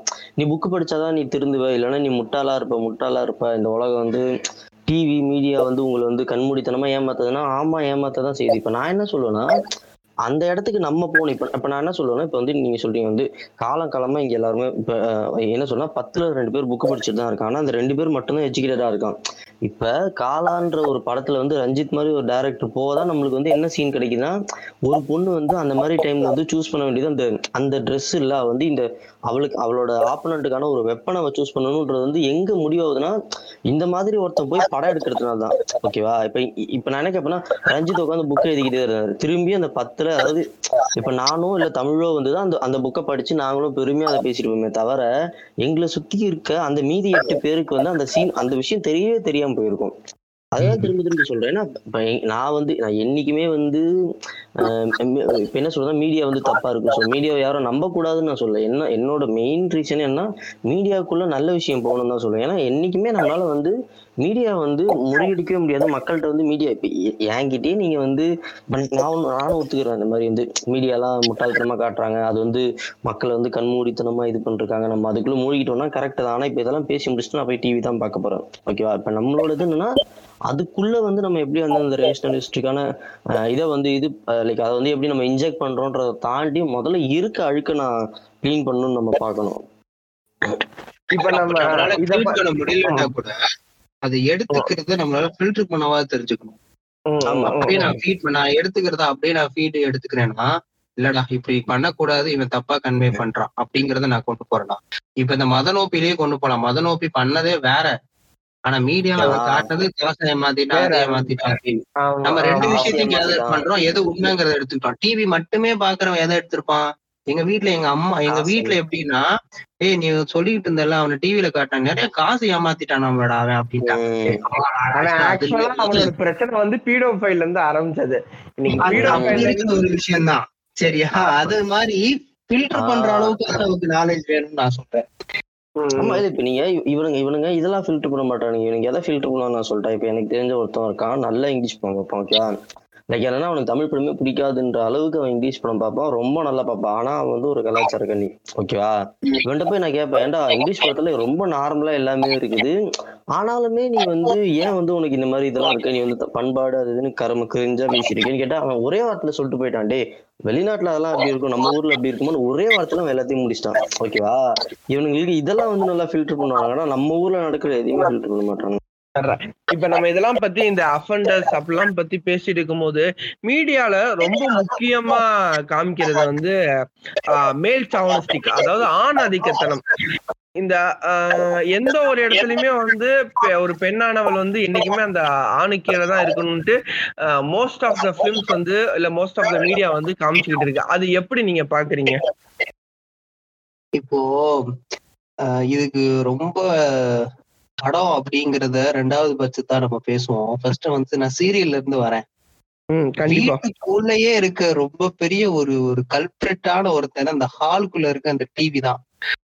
எல்லாருமே அப்பா அம்மா தங்கச்சி எல்லாரும் உட்கார்ந்து பார்க்க நான் முதல் சொன்ன யூடியூப் கூட விட்டுருங்க போய் நீங்க வந்து சர்ச் பட்டன் கிளிக் பண்ணி டைப் பண்ணோம்னா தான் மேல் சாவல் சம்பந்தப்பட்ட சீனோ இல்ல ஏதோ வரப்போகுது. டிவினா அப்படி இல்ல. நீ ஆன் பண்ணிட்டு உட்காரு. ஆஹ் சாயங்காலம் அஞ்சு இப்ப சண்டே சாட்டர்டே சண்டே சீரியல் போட ஆரம்பிச்சிட்டானுங்க. எல்லாத்துல இன்னுமே இன்னுமே அது வந்து தாலி கட்டின உடனேயே கல்யாணம். இல்ல தாலி எல்லாம் கட்டினா கல்யாணம் நீ ரெஜிஸ்டர் பண்ணிருக்கணும். அப்பதான் இது கல்யாணம். ஒரு ஒரு சீசன்ல நீங்க பாத்தீங்கன்னா தெரியும் எப்ப பார்த்தாலும் அந்த சீன் வந்துட்டே இருந்துச்சு. அதாவது அந்த பொண்ணு. கண்ணை மூடிட்டு சாமி கும்பிட்டுட்டு இருப்பான் இவன் போய் தாலி கட்டிட்டு வந்துருவான். அப்புறம் வந்துட்டு இவங்க ஆமா. விரதம் இரு- இருப்பாங்க.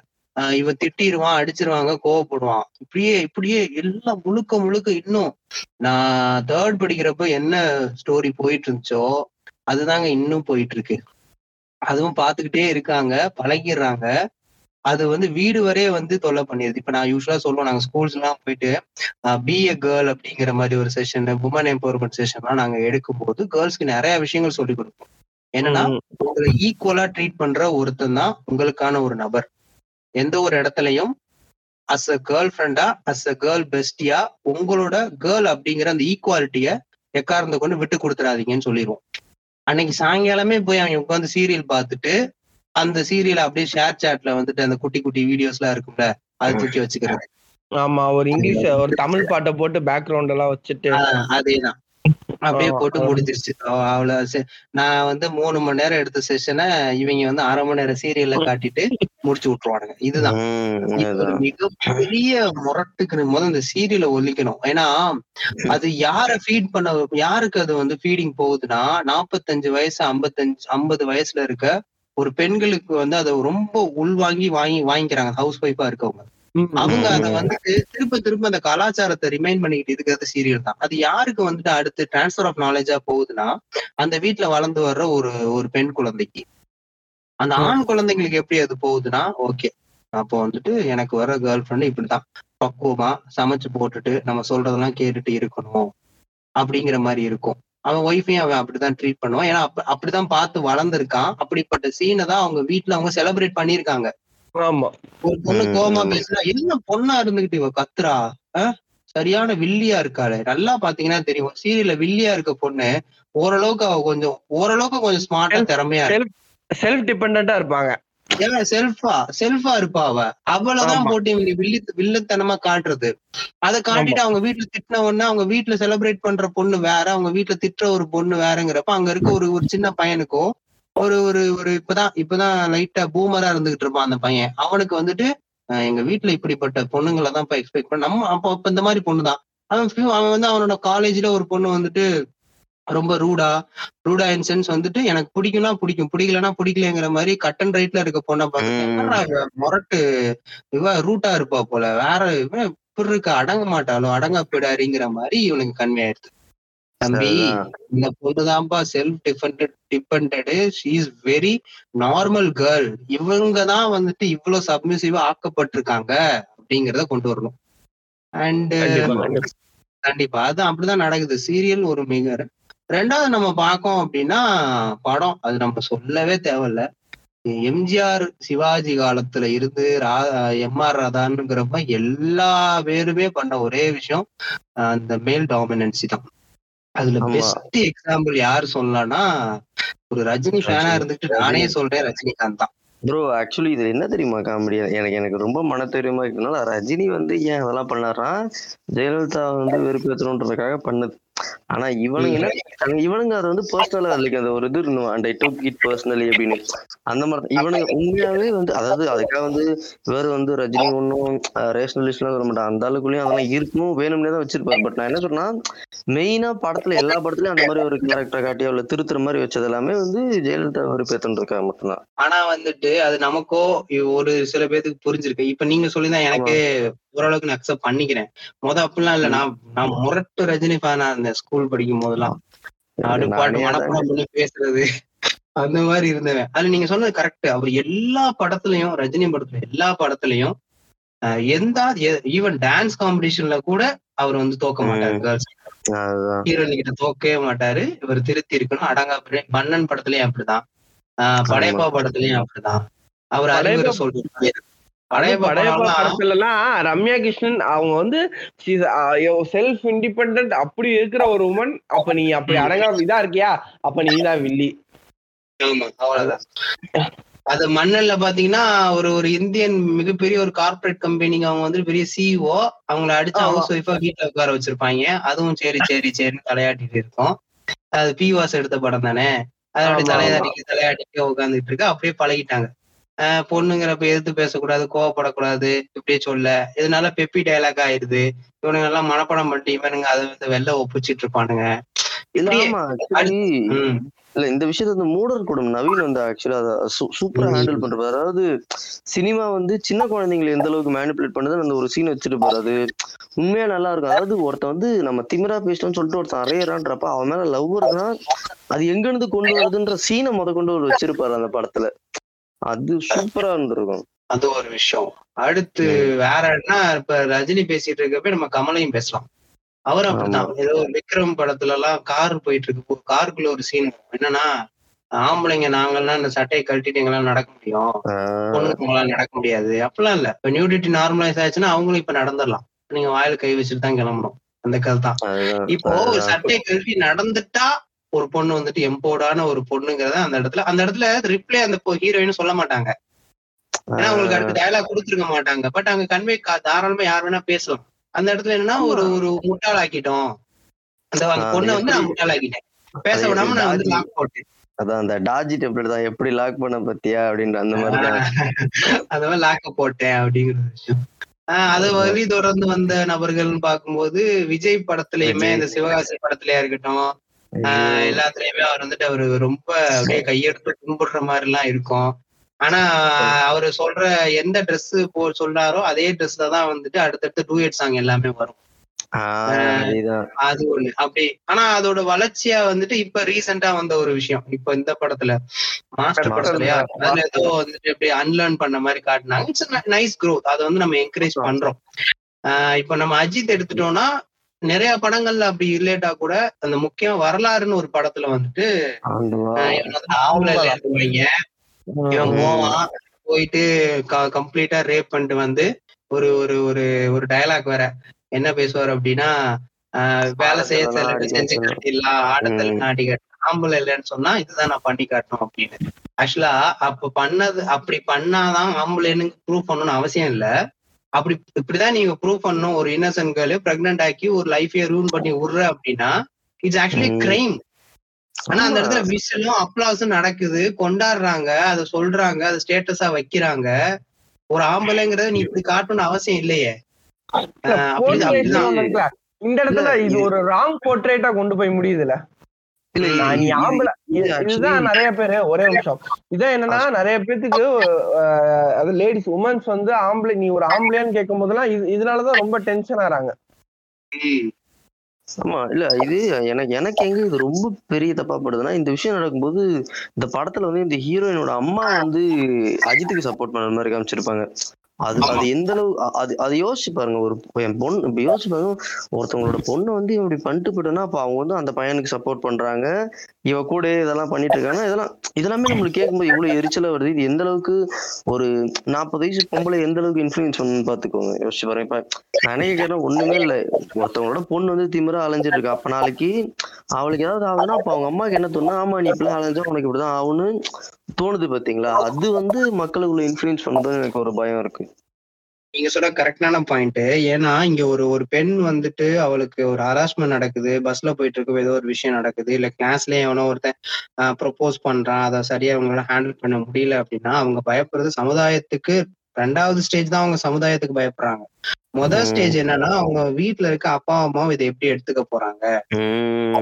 ஸ்லீவ்லெஸ் போட்டு போனா இப்படித்தாமா நடக்கணும் அவங்க அப்பா ஒரு பாயிண்ட போட்டாருன்னா முடிஞ்சு அந்த பொண்ணால எதுவும் அப்பதான் அப்பதான் இந்த பூமர்த்தனமான பழமொழிகள்லாம் சேலம் மேல முள்ளு பட்டாலும் முள்ளு மேல சேலப்பட்டாலும் பாதிக்கு என்னமோ நினைக்கிறான் அந்த மாதிரி பல அரும்பெரும் பழமொழிகள் எல்லாம் வெளியே வரும்.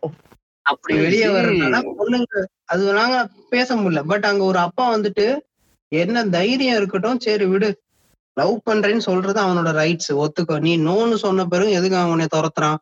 அப்படிங்கிற கேள்விதான் அங்க ஒரு அப்பா கொண்டு வந்திருக்கும். அவர் என்ன கேட்பாரு எதுக்கு நீ இந்த காலேஜ் போன? நான் சொன்ன காலேஜ் போயிருக்கலாமே அப்படின்னு கேட்பாரு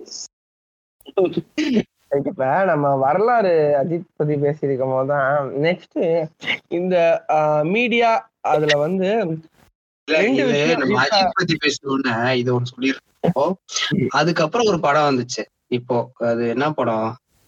பேர் மறந்துட்டேன். பிங்க் ஆக்சுவலா தமிழ்ல எடுத்தாங்கல்ல? நேர்கொண்ட பறவை நேர்கொண்ட நேர்கொண்ட பறவை அதை வந்து நான் தியேட்டர்ல போய் பாத்திருந்தேன் சர்க்காசமா தான் அஜித் அவர்கள் வந்துட்டு ஒரு சில டைலாக் சொல்லுவாரு. ஆமா பெண்கள் வந்துட்டு இவ்வளவு நேரத்துக்கு அப்புறம் வெளில போக கூடாது அப்படின்னு. அங்க அவங்களுக்கு புரியவே இல்ல.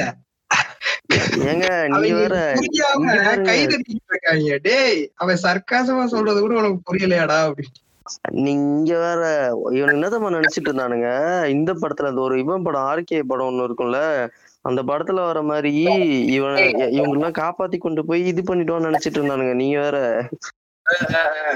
காப்பாத்தி கொண்டு போய் இவங்க கொலை பண்ணிடுவான். சட்டத்துல இவனுக்கு தண்டனை கிடைக்காதுன்னு அப்படிதான் நம்பிக்கிட்டு இருந்தானுங்க. இவனுக்கு உண்மையை சொன்னா இந்த படம் பெரிய டிசப்பாயின்மெண்ட்டே தலை ஃபேன்ஸுக்கு தான் தெரியுமா? ஓ வில்லனாவே இருக்கணும். எப்ப பார்த்தாலும் அஜித் அதாவது அவர். நெகட்டிவ் ரோல் நினைச்சிட்டானுங்க தெரியுமா? எனக்கு பாக்கல பிங்க். பாக்கல அதுதான் பிரச்சனை. அதான். கவலையப்படாதீங்க. பிங்கி பிங்க இப்ப ஜி தமிழ்ல தமிழ் டப் பண்ணி போடுவாங்க. கவலைப்படாதீங்க.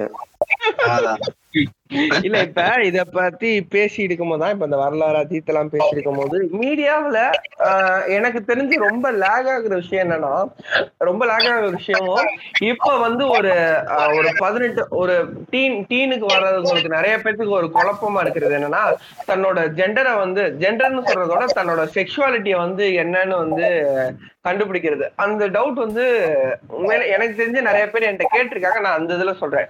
சோ இந்த இந்த ஒரு செக்ஷுவாலிட்டியை வந்து கண்டுபிடிக்கிறதுக்கு இந்த மீடியாஸ் கொஞ்சம் ஹெல்ப் பண்ணியிருந்தா இல்ல ஒரு மாதிரி அறிவுபூர்வமா பேசியிருந்தா இன்னைக்கு பலருக்கு ஒரு நல்ல ஒரு பதில் கிடைச்சிருக்குமோ அப்படின்னு நான் நினைக்கிறேன். நீங்க அதை பத்தி என்ன நினைக்கிறீங்க? ஆமா கண்டிப்பா. அதுக்கு முன்னாடி நான் ஒரு டெஃபினேஷன் சொல்லிக்கிறேன். செக்ஸ் அண்ட் ஜெண்டருக்கு வந்துட்டு டிஃபரன்ஸ் இருக்கு. செக்ஸ் அண்ட் ஜெண்டர் ரெண்டுமே சேம் கிடையாது. செக்ஸ்ங்கிறது என்ன அப்படின்னா நம்ம எதோட பிறக்கிறோமோ இந்த பார்ட் பிட்வீன் அவர் லெக்ஸ் நான் பிறக்கும் போது என்ன எப்படி டிஃபைன் பண்றானுங்களோ அதான் வந்துட்டு செக்ஸ் பையன் பொண்ணு அப்படிங்கறதா இப்போதைக்கு ப்ராப்பரா இருக்குது. ம். ஜெண்டருங்கிறது என்னன்னா how I want to represent myself இந்த சொசைட்டி என்னை நான் எப்படி இந்த சொசைட்டில காட்ட விரும்புறேன். ஒரு. பீனிஸோட இருக்கிற ஒரு நபர் நான் வந்துட்டு கேர்ள் மாதிரி தான் என்னைய காட்ட விரும்புறேன் அப்படின்னா தட் இஸ் மை ஜெண்டர் இல்ல எனக்கு. வெஜைனா இருக்கு பட் ஒரு பையனா தான் என்னை போர்ட்ரேட் பண்ணிக்கிறேன்னா தட்ஸ் அ ஜெண்டர் அந்த மாதிரி போகும். இதுல வந்துட்டு பாத்துக்கிட்டீங்கன்னா ஸோ ஜெண்டருங்கிறது இட்ஸ் கன் கம்ப்ளீட்லி ஸ்பெக்ட்ரம் அது வந்துட்டு ஒரு ஒரு மூணு நாலு ஜெண்டர் தான் இருக்கு அஞ்சு ஜெண்டர் தான் இருக்கு அப்படின்னு நம்மளால டிஃபைன் பண்ண முடியாது. ஆமா சொல்ல முடியாது. அதே மாதிரி ஜெண்டர் என்னன்னு தெரியாதவங்க ஜெண்டர் நான் கன்ஃபார்மிங் குழந்தைங்களும் இருக்காங்க. என்னன்னா அந்த அடலசன் ஏஜ்ல வந்துட்டு நமக்கு யூஸ்வலா வந்துட்டு நீங்க சொல்ற பாயிண்ட்ஸ்க்கு நான் வரேன். அடலசன் ஏஜ்ல வந்துட்டு நமக்கு என்னன்னா நம்ம வந்துட்டு ஒரு பொண்ணை பார்த்து லவ் பண்றோமா? இல்ல நம்ம வந்து ஒரு பையன் மேல நமக்கு ஒரு க்ரஷ் வருதா? நான் எந்த மாதிரியான பொனோகிராஃபி பாக்குறேன் அந்த மாதிரி. விஷயங்கள் வந்து நம்ம வச்சு கண்டுபிடிச்சிரும். யூஸ்வலா நமக்கே அதே தெரிஞ்சிரும். நம்ம கிளாஸ்லயே வந்துட்டு ஒருத்தன் இருந்திருப்பான். ஒரு இல்லைன்னா ஒரு பொண்ணாவது இருந்திருக்கும். கொஞ்சம் கொஞ்சம் அந்த கொஞ்சம் நெஞ்ச ரொம்ப நிமித்தி லைஃப்ல கொஞ்சம் முடி நிறைய இருந்து ஒரு பொண்ணு வந்து கொஞ்சம் கொஞ்சம் ஆம்பளை மாதிரி கொஞ்சம் மேஸ்குலனா. நடந்து போவாங்க அதே மாதிரி நம்ம கிளாஸ்லயும் ஒரு பையன் கண்டிப்பா இருந்திருப்பான் கொஞ்சம் ஃபெமைனா இருந்திருப்பான். கொஞ்சம் அவங்க கொஞ்சம் சப்மிசிவா குரல் ஒரு மாதிரி இருக்கும் நடந்து போறது நளினம் மூஞ்சி சுழிச்சு சுழிச்சு பேசுறதுல கொஞ்சம் ஃபெமைனா இருந்திருப்பான் நான் அடிச்சு சொல்றேன் உங்க நீங்களும் சரி இப்ப லிசனர்ஸா இருக்கவும் சரி இவங்க ரெண்டு பேரை தான் உங்க கிளாஸ்ல நீங்க புல்லிங் அதிகமா பண்ணிருப்பீங்க காட்சி பொருள். ஆக்கியிருப்பீங்க கண்டிப்பா கண்டிப்பா. கண்டிப்பா சொல்றேன். அவங்கள வந்துட்டு அந்த நம்பர் சொல்லி அழைக்கிறதும் கெட்ட வார்த்தை சொல்ற பேசுறதும் அவன் எல்லாரும் ரெடியா இருப்பான்னு சொல்றதும் வாத்தியாருங்க முதற்கொண்டு. ஆமா இதுல பெண்கள் கூட அதிகமா பாதிக்கிறாங்களான்னு எனக்கு தெரியல. ஆனா அந்த பையன் ஆனா அந்த ஆண்கள் கொஞ்சம் ஃபெமினா இருக்கிறவங்க ரொம்ப பாதிக்கப்படுவாங்க கடைசி. ரொம்ப ஏன்னா என் கிளாஸ்ல ஒருத்தன் இருந்தான். யூஸ்வலா எல்லா இந்த டாபிக் வரும்போது இந்த ஸ்டோரி யூஸ்வலா நான் எல்லாத்துலயுமே சொல்றது இங்கேயுமே நான் சொல்றேன். அந்த பையன் வந்துட்டு is very well in mathematics செம்மையா ஒண்ணு அவன் எடுக்கிறது மார்க் வந்து நூறா இருக்கும் இல்லைன்னா நைன்டி நைனா இருக்கும் நைன்டி இந்த மூணு தான் நான் அவன் எடுப்பானே. என் மேக்ஸ் வாத்தியாரு அவனை கிண்டல் பண்ற விதமே எங்களுக்கு நான் முத சொன்ன ஹெட் ரோல் இந்த இடத்துல வரும். அவர் கிண்டல் கிண்டல் பண்றனாலே எங்களுக்கு அது கான்பிடன்ட் நாங்களும் அவனை கிண்டல் பண்ணுவோம். அந்த அவனை சாப்பிட விட மாட்டோம். அவன் வந்துட்டு என்ன சொல்லுவான் நான் மேஜரான புல் புல் பண்றதே நான் தான். அவன் சொல்லுவான் நாலு பேன சொன்னான் நீ ஸ்கூலுக்கு வரக்கூடாது நான் ப்ரே எல்லாம் பண்ணிருக்கேன்டா தமிழ் அப்படின்னு. நான் வரலைன்னா. அவனுக்கு ஹாப்பி ஏன்னா நான் தான் முழுக்க முழுக்க அவனை வச்சு கிண்டல் பண்றது. அதுக்கப்புறம் நான் அவனுக்கு கால் பண்ணி சாரி எல்லாம் கேட்டு அவன் அதுக்கு நான் மறந்துட்டேன்டா மாப்பிள்ள அப்படிலாம் சொல்லி எனக்கு ஒரு மாதிரி ரொம்ப வெக்ஸ் ஆயிட்டேன் அந்த மாதிரி இருந்தது. அவன். தொண்ணூத்தி மார்க் எடுத்தான்னா எல்லாரும் சந்தோஷம் தானே பண்ணும் மேக்ஸ்ல ஆனா அவன் அவன் வந்து அவ்வளவு பயப்படுவான். ஏன்னா அவன் எங்க எங்க சாரு லிட்ரலி 55 பேர் மேல அவனுக்கு எப்படி பேப்பர் கொடுக்குறாரு அப்படின்னு. நான் இப்போ ஒரு மார்க் சொன்ன உடனே கண்டுபிடிச்சிருவீங்க இது யார் எடுத்தது அப்படின்னு தொண்ணூத்தி ஒன்பது அப்படின்னு சொன்ன உடனே எல்லாரும் அந்த பையன் பேரை சொல்லி கத்துவாங்க. அவன் எந்திரிக்கவே மாட்டான். குனிஞ்சிட்டு அப்படியே கண்ணெல்லாம் அவனுக்கு கலங்கிரும். அது அந்த இடம் ரொம்ப நான் ஆனா சிரிச்சிருக்கேன். அவனுக்கு எவ்வளவு கஷ்டம். அவனுக்கு அப்போ வந்து என்ன ஒரு பதினஞ்சு வயசு தான் இருக்கும். Emotional handling. பத்தி நமக்கு இப்பதான் சொல்லி கொடுக்குறாங்க. அப்ப அவனுக்கு சுத்தமா தெரிஞ்சிருக்காது. சோ அந்த வாத்தியார் ஒருவேளை ஒரு ஒழுங்கா இருந்திருந்தாருன்னா நாங்களும் பயந்திருப்போம். நாங்க கண்டிப்பா அதை செஞ்சிருக்க மாட்டோம். சோ இந்த மாதிரி எது செக்ஸ் எது ஜென்டருங்கிற ஒரு விஷயத்த வந்துட்டு குழப்பி விட்டுரும் மீடியா சில நேரங்கள்ல. என்னன்னா அவனா நீ அப்படிங்கிற ஒரு டயலாக்கு ஒரு ஒரு ஜென்டர் ஒரு ஒரு டிரான்ஸ்ஜெண்டர் த்ரூ அவுட் ஒரு செக்ஸ் ஒர்க்கராவே காட்டுறது. ஒரு ஒரு லெஸ்பியனா இருக்கிறப்போ அவங்கள ஒரு வேற விதமா காட்டுறது. ஒரு ஹோமோசெக்சுவாலிட்டியா இருக்கிற ஒரு நபரை வந்துட்டு இப்போ இந்த இந்த ஜீவா சந்தானம் இவங்க எல்லாம் சேர்ந்து ஒரு படம் நடிச்சிருந்தாங்க என்னென்ன புனகை எண்டென்றும் பொன்னை படத்துல வந்துட்டு ஒருத்தன் வருவான். அவனை வந்துட்டு. எவ்வளவு காமெடியா காட்ட முடியுமோ காட்டுற ஒரு விஷயமா இருக்கட்டும். ஐ. படத்துல சங்கர் எடுக்கிற. அதுல வந்துட்டு. அந்த அவங்க வில்லியாவும் அவங்க செக்ஸுங்கிற ஒரு விஷயத்தை தான். நீங்க, ம், ஆக்சுவலா அது டோட்டலாவே டிஃப்ரெண்ட் அவங்க. அவங்க டிரான்ஸ்ஜெண்டர். ஆனா இவங்க அது ரொம்பவே டோட்டலா டிஃப்ரெண்டா காமிச்சிருப்பாங்க. எனக்கு அந்த இடத்துல அந்த. போர்ட்ரேட் பண்ண விதமே பிடிச்சிருக்காது எனக்கு அந்த இடத்துல. இல்ல நான் என்ன சொல்லுவேன்னா எனக்கு எனக்கு இது பர்சனலா நான் ரொம்ப ஃபீல் பண்ணதுன்னா சினிமால பாத்தீங்கன்னா மோஸ்டாவே ஒருத்தன் வந்து கேவா இருந்தாலும் அவனை ரொம்ப ஃபெமைனா காமிச்சிருப்பாங்க. உண்மையை சொல்லனா எனக்கு தெரிஞ்ச நிறைய கேவா இருக்கவங்க ரொம்ப லைக் அந்த ஒரு ஒரு ஒரு அந்த மேஸ்குலினான ஒரு ஹேபிட்டோட கேவா இருக்கவங்க நிறைய பேர் நான் பார்த்திருக்கேன். அதாவது ஆமா இது இது உம் நீங்க சொன்னா நம்ப மாட்டீங்க. எனக்கு எனக்கு ஒரு மூணு நாலு வருஷம் முன்னாடி தான் எனக்கு வந்து தெரியுமே. அதாவது கேனா ஃபெமினாலாம் இருக்க மாட்டாங்க. அவங்களும் நார்மலா ரொம்ப நார்மலா இருக்க என்ன சொல்றது? இவனுங்க இவனுங்களுக்குலாம் அதெல்லாம் கேட்டா ஹார்ட் அட்டாக்கே வந்துடும் நினைக்கிறேன். எனக்கு தெரிஞ்ச ஒருத்தர்னா அவர் பாடி பில்டர் அவர் உடம்பு அவ்வளோ கட்ஸோட இருக்கும். ஆனா அந்த அவர் வந்து அவர் ஒரு கே அவருக்கு வந்து இந்த சாஃப்ட் உடம்போட இருக்க பசங்க மேல அப்படி ஒரு அட்ராக்ஷன் அவருக்கு. என்னால அதை நினைக்க போனா ஒரு நாலு வருஷத்துக்கு முன்னாடி என்கிட்ட அதை என்னால அதை ஏத்துக்கவே முடியல. அப்ப மீடியா எனக்கு என்னத்தை காமிச்சிருக்குன்றது ஒண்ணு இருக்குல்ல. காமெடியா சித்தரிக்கப்படுற அதான் நான் சொன்னேன் ஒரு விஷயம் பேசப்படாம இருக்கிறப்ப கூட பிரச்சனை இல்ல அது காமெடியா பேசப்படுறதுன்னா ரொம்ப. அதுக்கு வந்துட்டு இப்ப நம்ம எடுத்திருக்க ஃபேஸ் ரொம்ப important LGBT community entire community எப்படி காட்டுறாங்க? எனக்கு தெரிஞ்சு நாயகன் படத்துல தான் ஃபார் த ஃபர்ஸ்ட் டைம் ஒரு டிரான்ஸ்ஜெண்டரை ஓரளவுக்கு பாசிட்டிவா காட்டியிருப்பாங்க. அந்த குழந்தைங்களை காப்பாத்துற மாதிரியும் அது அதுக்கு முன்னாடி வந்த மாதிரி எல்லாமே எம்ஜிஆர் படம் யார எதா வேணா இருக்கட்டும் ரஜினி எதுலயுமே கூட ஒரு காமெடியா ஒரு ஒரு பாட்டுக்கு பின்னாடி ஆடுற மாதிரியும் அட்ல இல்ல ஒரு. டிரான்ஸ்ஜெண்டரை காட்டுறாங்க அப்படின்னா ஒரு செக்ஸ் ஒர்க்கரா மட்டும்தான் காட்டுவாங்க. இல்ல கும்மி அடிக்கிறதோட விட்டுருவாங்க. மக்களே. மக்களே மக்களே என்ன தயவு செஞ்சு மன்னிச்சிருங்க. நான் இப்போ ஒரு சொல்ல பார்த்து எனக்கே கொஞ்சம் மனசு கஷ்டமா தான் இருக்கு. பட் என்னன்னா நம்ம எல்லாத்தையும் விட்டுட்டு நம்ம இவனுக்கு வந்து ராகவா லாரன்ஸ்க்கு வந்து ஒரு தேங்க்ஸ் சொல்லியே ஆகணும் என்ன கேட்டா ஏன்னா காஞ்சனா படத்துல அவன் காமிச்சதுக்கு அப்புறமா நிறைய வீட்ல வந்து ஏத்துக்கிட்டாங்க உண்மையை சொல்லலாம். அது எதுவும் சொல்ல முடியாது. அது தேங்க்ஸ் இல்ல நம்ம காஞ்சனா அடுத்தடுத்து வந்த சீரீஸ்ல அவர் எப்படி வந்துட்டு அவங்க வீட்டுல இருக்க பெண்கள் எல்லாம் காட்டினாருங்கிறதையும் அது- அதுதான். நான் இதுக்கு இதுக்கு இதுக்கு என்னோட ஆன்சர் வந்து ஒரு ஆக்வர்டு சைலன்ஸ் பாருங்க என்ன- என்ன- என்ன- என்ன- என்னால அது வந்து வாயால அந்த வார்த்தையை சொல்ல முடியல பட் என்னால நான் அதான் சொல்றேன் எனக்கு வந்து எனக்கு அவன் படம் எதுவுமே பிடிக்காது. அவன் ஆக்சுவலி அவன் ஒரு ரிவர்ஸ் ரேசிஸ்ட் மென்டாலிட்டி கொண்டவன்றது எனக்கு நம்ம எல்லாருக்குமே தெரியும். பட் இருந்தாலும் நம்ம இதை பத்தி பேசுறதுனால அவனுக்கு ஏன்னா இப்ப நான் என்ன சொல்றேன்னா நம்ம பேசுற ரேஷனலிஸ்டிக்கான ஆளுங்க யாரும் அந்த அளவுக்கு ஒரு அப்படி ஒரு படம் வந்து எனக்கு தெரிஞ்சு எடுத்ததே இல்லை உண்மையை சொல்லணும்னா. இதுல எனக்கு நான் ஒண்ணு சொல்லுவேன். எனக்கு இந்த இடத்துல காஞ்சனாவை பொறுத்த முடியும். எனக்கு அந்த இடத்துல வந்து ஒரு எல்ஜிபிடி கம்யூனிட்டி நான் இப்பயும் சொல்றேன் அந்த இடத்துல என்னை பொறுத்த முடியும் எல்ஜி எல்ஜிபிடி கம்யூனிட்டியே கரெக்டா ரெப்ரசென்ட் பண்ணலன்னு தான் சொல்லுவேன். அந்த இடத்துல. அவங்க மேல ஒரு இல்ல இல்ல நான் சொல்லிடுறேன். எனக்கு எனக்கு அந்த இடத்துல என்னன்னா அவங்க மேல ஒரு பரிதாபத்தை ஏற்படுத்துறக்காண்டியே அந்த படம் பண்ண மாதிரி. எனக்கு என்னன்னா நார்மலா போர்ட்ரேட் பண்ணா ஏன் இருக்காதுன்னு தான் என்னோட கேள்வி. இல்ல இல்ல இப்ப இப்ப இது இது நான் சொல்றேன். இது என்னன்னா இப்ப நான் என்ன சொல்றேன்னா இப்ப வந்து என்ன சொல்றது? பர்சனலாவே இங்க எல்லாருக்குமே வந்து இந்த ஒரு நார்த் நார்த் மெட்ராஸ் மக்களை வந்து ரொம்ப வந்து ரவுடிங்களா காட்டுறாங்க பொறிக்கிங்களா காட்டுறாங்கன்றப்ப அந்த இடத்துல வந்து இல்ல வாங்க நம்ம அவங்கள நார்மலா காட்டுறோம். இங்க நான் தான் சொல்றேன்ல இது வந்து ரொம்ப ஒரு கீழே அவங்கள காட்டுறாங்கன்றப்ப நம்ம அவங்கள கொஞ்சம் மேல வச்சு காட்டும்போது இங்க மக்களுக்குள்ள அந்த ஈக்குவலைஸ் ஆகும்னு நான் சொல்லிட்டு இருக்கேன் புரியுதா? ரெண்டாவது விஷயம் மத்தவங்க. டிரான்ஸ்ஜெண்டரை காட்டினதை விட இவர் கொஞ்சம் அந்த இடத்துல கொஞ்சம் சூப்பர் பவர்டா தான் காட்டியிருப்பார் நானும் நினைக்கிறேன். ஆனா கருணை கொண்டு வந்த மத்தவங்க கொண்டு வந்த அந்த பாவம் கருணை எல்லாம் இங்க அவர் கொண்டு பெருசா அந்த மாதிரி எடுத்துட்டு போகல. பாவப்படுற இல்ல. அளவுக்கு எல்லாம் ஒண்ணும் அவங்க இல்ல. தேர் அவங்களை நம்ம செலிப்ரேட்டும் பண்ண வேணாம். இவர் சொல்ற. மாதிரி நான் ரெண்டு சைடும் பேசுறேன். அவங்கள ஒரு ஒரு ஈக்குவல் கேக்குறா பார்த்தா போதும். இல்ல.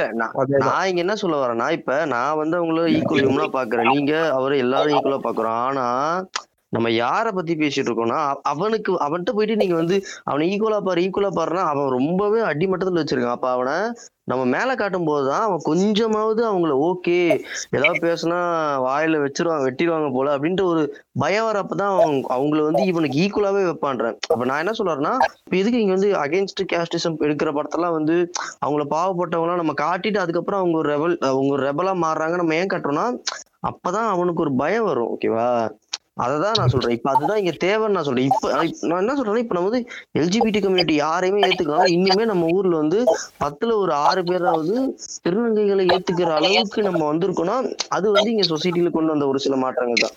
ஏன்னா நான் ஒரு பெரிய ஒரு ஒரு ஸ்கூல்ல ஆக்சுவலா ஒரு காலேஜ் ஸ்டூடெண்ட்ஸ்க்கு நான் வந்துட்டு செஷன் எடுத்துட்டு இருக்கும் போது நான் எல்ஜிபிட்னு ஃபுல்லா எழுதி போட்டுட்டு இதுல எதெல்லாம் வந்து நீங்க அக்செப்ட் பண்றீங்கன்னு கேட்டா majority they are okay with the T டிரான்ஸ்ஜெண்டருக்கு அவங்க வந்துட்டு ஓகே பட் லெஸ்பியன் கேங்கிறத அவங்களால அண்டர்ஸ்டாண்ட் பண்ணிக்கவே முடியல. அ- அவங்களுக்கு அது ரொம்ப ஃபேண்டசி என்ன என்ன சொல்றீங்க? அது எப்படிங்க அப்படிங்கிற மாதிரி தான் கேள்வி வருது. இப்போ பாவக்கதைகள்ல கூட பாத்துக்கிட்டீங்கன்னா அந்த ஃபர்ஸ்ட் இதுல அந்த தங்கம் அந்த சத்தார் இதுல இங்க வந்து சத்தார்கள் வந்துட்டு நிறைய பேர் இருக்காங்க. அதுக்கு பஞ்சமே கிடையாது. ஆனா. அவங்கள வந்துட்டு ஹர்ட் பண்ணாம ஒரு கம்ஃபர்டபுளா ஹக் பண்றதுக்கு எத்- எத்தனை தங்கம் இங்க இருக்காங்கங்கறதுதான் கேள்விக்குரிய பட் நம்மளால எல்லாராலையும் இருக்க முடியும். நம்மளால சத்தாரா இருக்க முடியலட்டா கூட தங்கங்களா இருக்க முடியும். அதுக்கான ஸ்டெப் நம்ம எடுத்து வச்சோம்னா இங்க யாரு வேணா கம்ஃபர்டபுளா தான் யாரு? என்னோட இண்டிவிஜுவாலிட்டி இதுதான். அப்படிங்கிற மாதிரி கண்டிப்பா எடுக்க முடியும். எனக்கு புரிதலை இதை கொண்டு வர்றதுக்கு ஒரு ஒரு பாவக்கதைகள் மாதிரியான ஒரு சீரிஸ் ஹெல்ப் பண்ணுது அப்படின்னா ஏன் வந்து எல்லா மூவியும் அதே மாதிரி இருந்துடக்கூடாது? பார்க்குற இடமும் பார்க்குற காட்டப்படுற விஷயங்களுமே எனக்கு இப்படி இருக்கும் பட்சத்தில் நான் கண்டிப்பா திருந்திடுவேன். இப்போ ஒரு பாட்காஸ்ட்ல நம்மலாம் சேர்ந்து ஒரு ஒரு ரெண்டு மணி நேரத்துக்கு ஒரு எபிசோட் போட்டு ஒரு ஒரு ஒரு தௌசண்ட் லிசனர்ஸை வந்துட்டு நம்மளால மாத்த அவ்வளோ சென்சரைஸா ஒர்க் பண்றோம் அப்படின்னா ஒரு மாஸ் மீடியான்னு ஒரு ஒரு பவர் இருக்கிற ஒரு ஒரு ஒரு ஒரு மீடியா சோஷியல் மீடியா அல்லது வந்து மூவி டைரக்டர்ஸ் இவங்க ஏன் வந்துட்டு அவ்வளோ ரெஸ்பான்சிபிலிட்டி எடுத்துக்க கூடாது? குத்தடி குத்தடி கொலைக்கான டிரான்ஸ்ஜெண்டரை காட்டுறதும் அவனா நீ அப்படின்னு காட்டுறது. ஒரு லெஸ்பியனை வந்துட்டு தப்பா போர்ட்ரை பண்ண லெஸ்பியனை வந்துட்டு ஒரு வில் வில்லத்தனமாவே காட்டுறது. பைசெக்சுவாலிட்டி இந்த மாதிரி ஒரு ஒரு கா- ஒரு காட்சி பொருள் எப்போதுமே வந்து பாத்துக்கிட்டீங்கன்னா ஒரு காமெடியாவும் அவங்க அப்படி அலைய செக்ஸ் இருபத்தி நாலு மணி நேரம் செக்ஸுக்கு அலையிற மாதிரியே தான் ஒரு ஒரு கே வந்து காட்டுவாங்க. ஒரு ஹோமோசெக்சுவாலிட்டி இல்ல ம். கிடையாது கிடையாது. இது இந்த படம் த- தரமணி படத்துல வந்துட்டு ஆண்ட்ரேயோட ஹஸ்பண்ட வந்துட்டு ரொம்ப நார்மலா காட்டிட்டு அப்படியே விட்டுருவாங்க. அவ்வளவுதான். அந்த மாதிரிதான் அங்கங்க. இப்ப எனக்கு தெரிஞ்ச ஒரு கே என்னோட ஃப்ரெண்ட் ஒருத்தன் ஹோமோசெக்சுவல் அவனை நம்ம நேர்ல பார்க்கும்போது அவன் அவ்வளவு ஃபன்னா இருப்பான். அவ்வளவு ஜாலியா பேசுவான். அவனு இருபத்தி நாலு மணி நேரமும் அலையிற மாதிரி இல்லையே. அதே மாதிரி இப்போ ஒரு ஹெட்ரோசெக்சுவலா நீ இருக்கிற அப்படின்னா எல்லா பொண்ணுங்களை பார்த்தாலும் உனக்கு செக்ஷுவல் டிசைர் ஒரு செக்ஷுவல் அரசுல வருதா மூட் ஆகிற காஜா இருக்க இல்ல. உனக்குன்னு ஒரு சில. எக்ஸ்பெக்டேஷன் இருக்கு அப்படிதான். அதே மாதிரிதான் அவங்களும். இந்த. இந்த இந்த இந்த புரிதலை வந்துட்டு நான் புத்தகத்தை பார்த்து படிச்சுக்கிட்டேன். சரி ஃபைன் புக்கே படிக்காம எங்க இருந்து எங்க இருந்து கத்துக்கிறான்? அதே மாதிரி புக்கு படிச்சவன அவனுக்குள்ளே வச்சுக்கிட்டானா எங்க எந்த விஷயங்கள் எப்படி கன்வே ஆகும்? சோ மாசா ஒரு இடத்துல ஒரு படம் கன்வே பண்ணுதுன்னா கன்வே பண்ணுங்க. அதுதான். இதுதான் இந்த- இந்த விஷயத்தை தான் ரெஸ்பான்சிபிலிட்டா அவங்க எடுக்கணும். அதை விட்டுட்டு எப்போதுமே ஃபன்னாவும் ஒரு கேலித்தனமாவும் காட்டப்படும் பொழுது உங்க கிளாஸ்ல இப்பயும் ஒரு கிளாஸ்ல கண்டிப்பா எல்லா கிளாஸ்லயும் ஒரு பையனோ ஒரு பொண்ணோ இந்த மாதிரி இருப்பாங்க. அவங்க மறுனும் மறுபடியும் ஒரு கிண்டலுக்கு உள்ளாக்கப்படுறாங்க. அவங்க அவங்களா இருக்க முடியாம போயிருது. நம்மள வந்து புஷ் பண்றோம். சிம்பிள் என்னைய வந்துட்டு ஹோமோசெக்சுவலா நீ ஒரு ரெண்டு நாளைக்கு இருறானா என்னால இருக்க முடியாது. That is not my identity. அதே மாதிரி அவங்கள நீ வந்து ஹெட்ரோசெக்சுவலா இருன்னு புஷ் பண்றது உடனே நீ ஹோமோசெக்சுவலா இருன்னு உடனே ஒருத்தன் புஷ் பண்றான்ல அப்போ உனக்கு மென்டாலிட்டி வருதுல அதேதான். ம், ம்.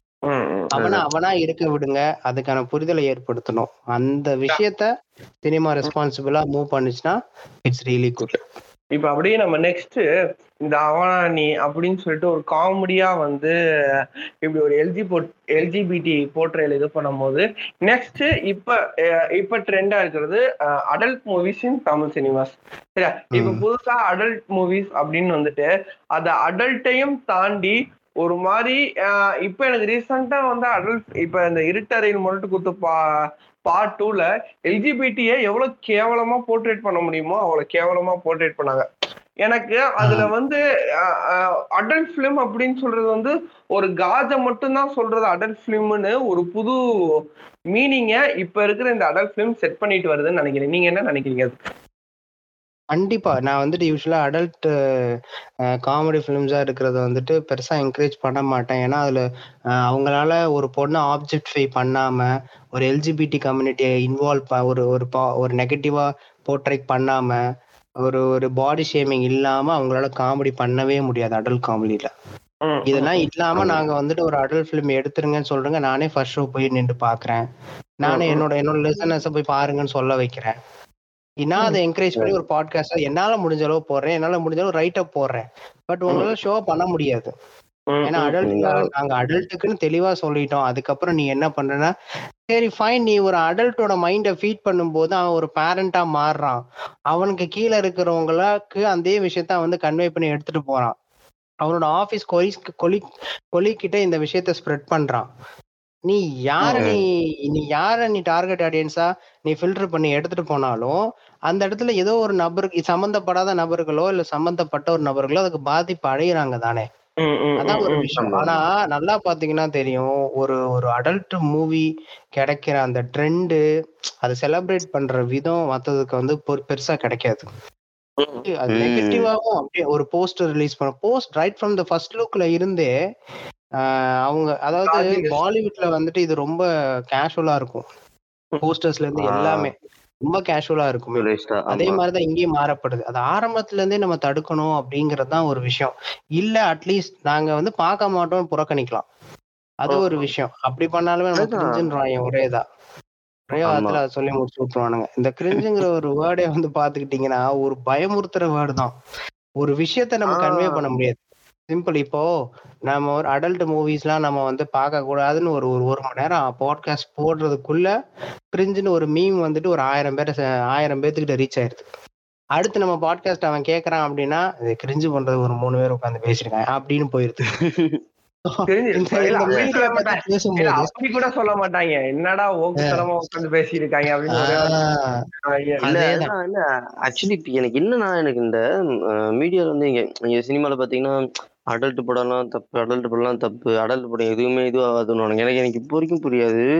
இது எத்தனை பேர் ஃபேஸ் பண்ணிருக்கீங்கன்னு தெரியல. என்ன த்ரிஷால நயன்தாரா படத்துல வந்து பிட்டு படம் டி பாட்டு இருக்குல்ல? அந்த பாட்டை வந்து இசையருவி சன் மியூசிக்னு நினைக்கிறேன். ரெண்டு சேனலுமே ஒரு நாளைக்கு மூணு நாலு வாட்டிக்கு மேல போடுவாங்க நான் என்ன கேட்கறேன்னா இப்ப இப்ப நம்ம எல்லாம் பேசிட்டு இருக்கோம் பாத்தீங்களா?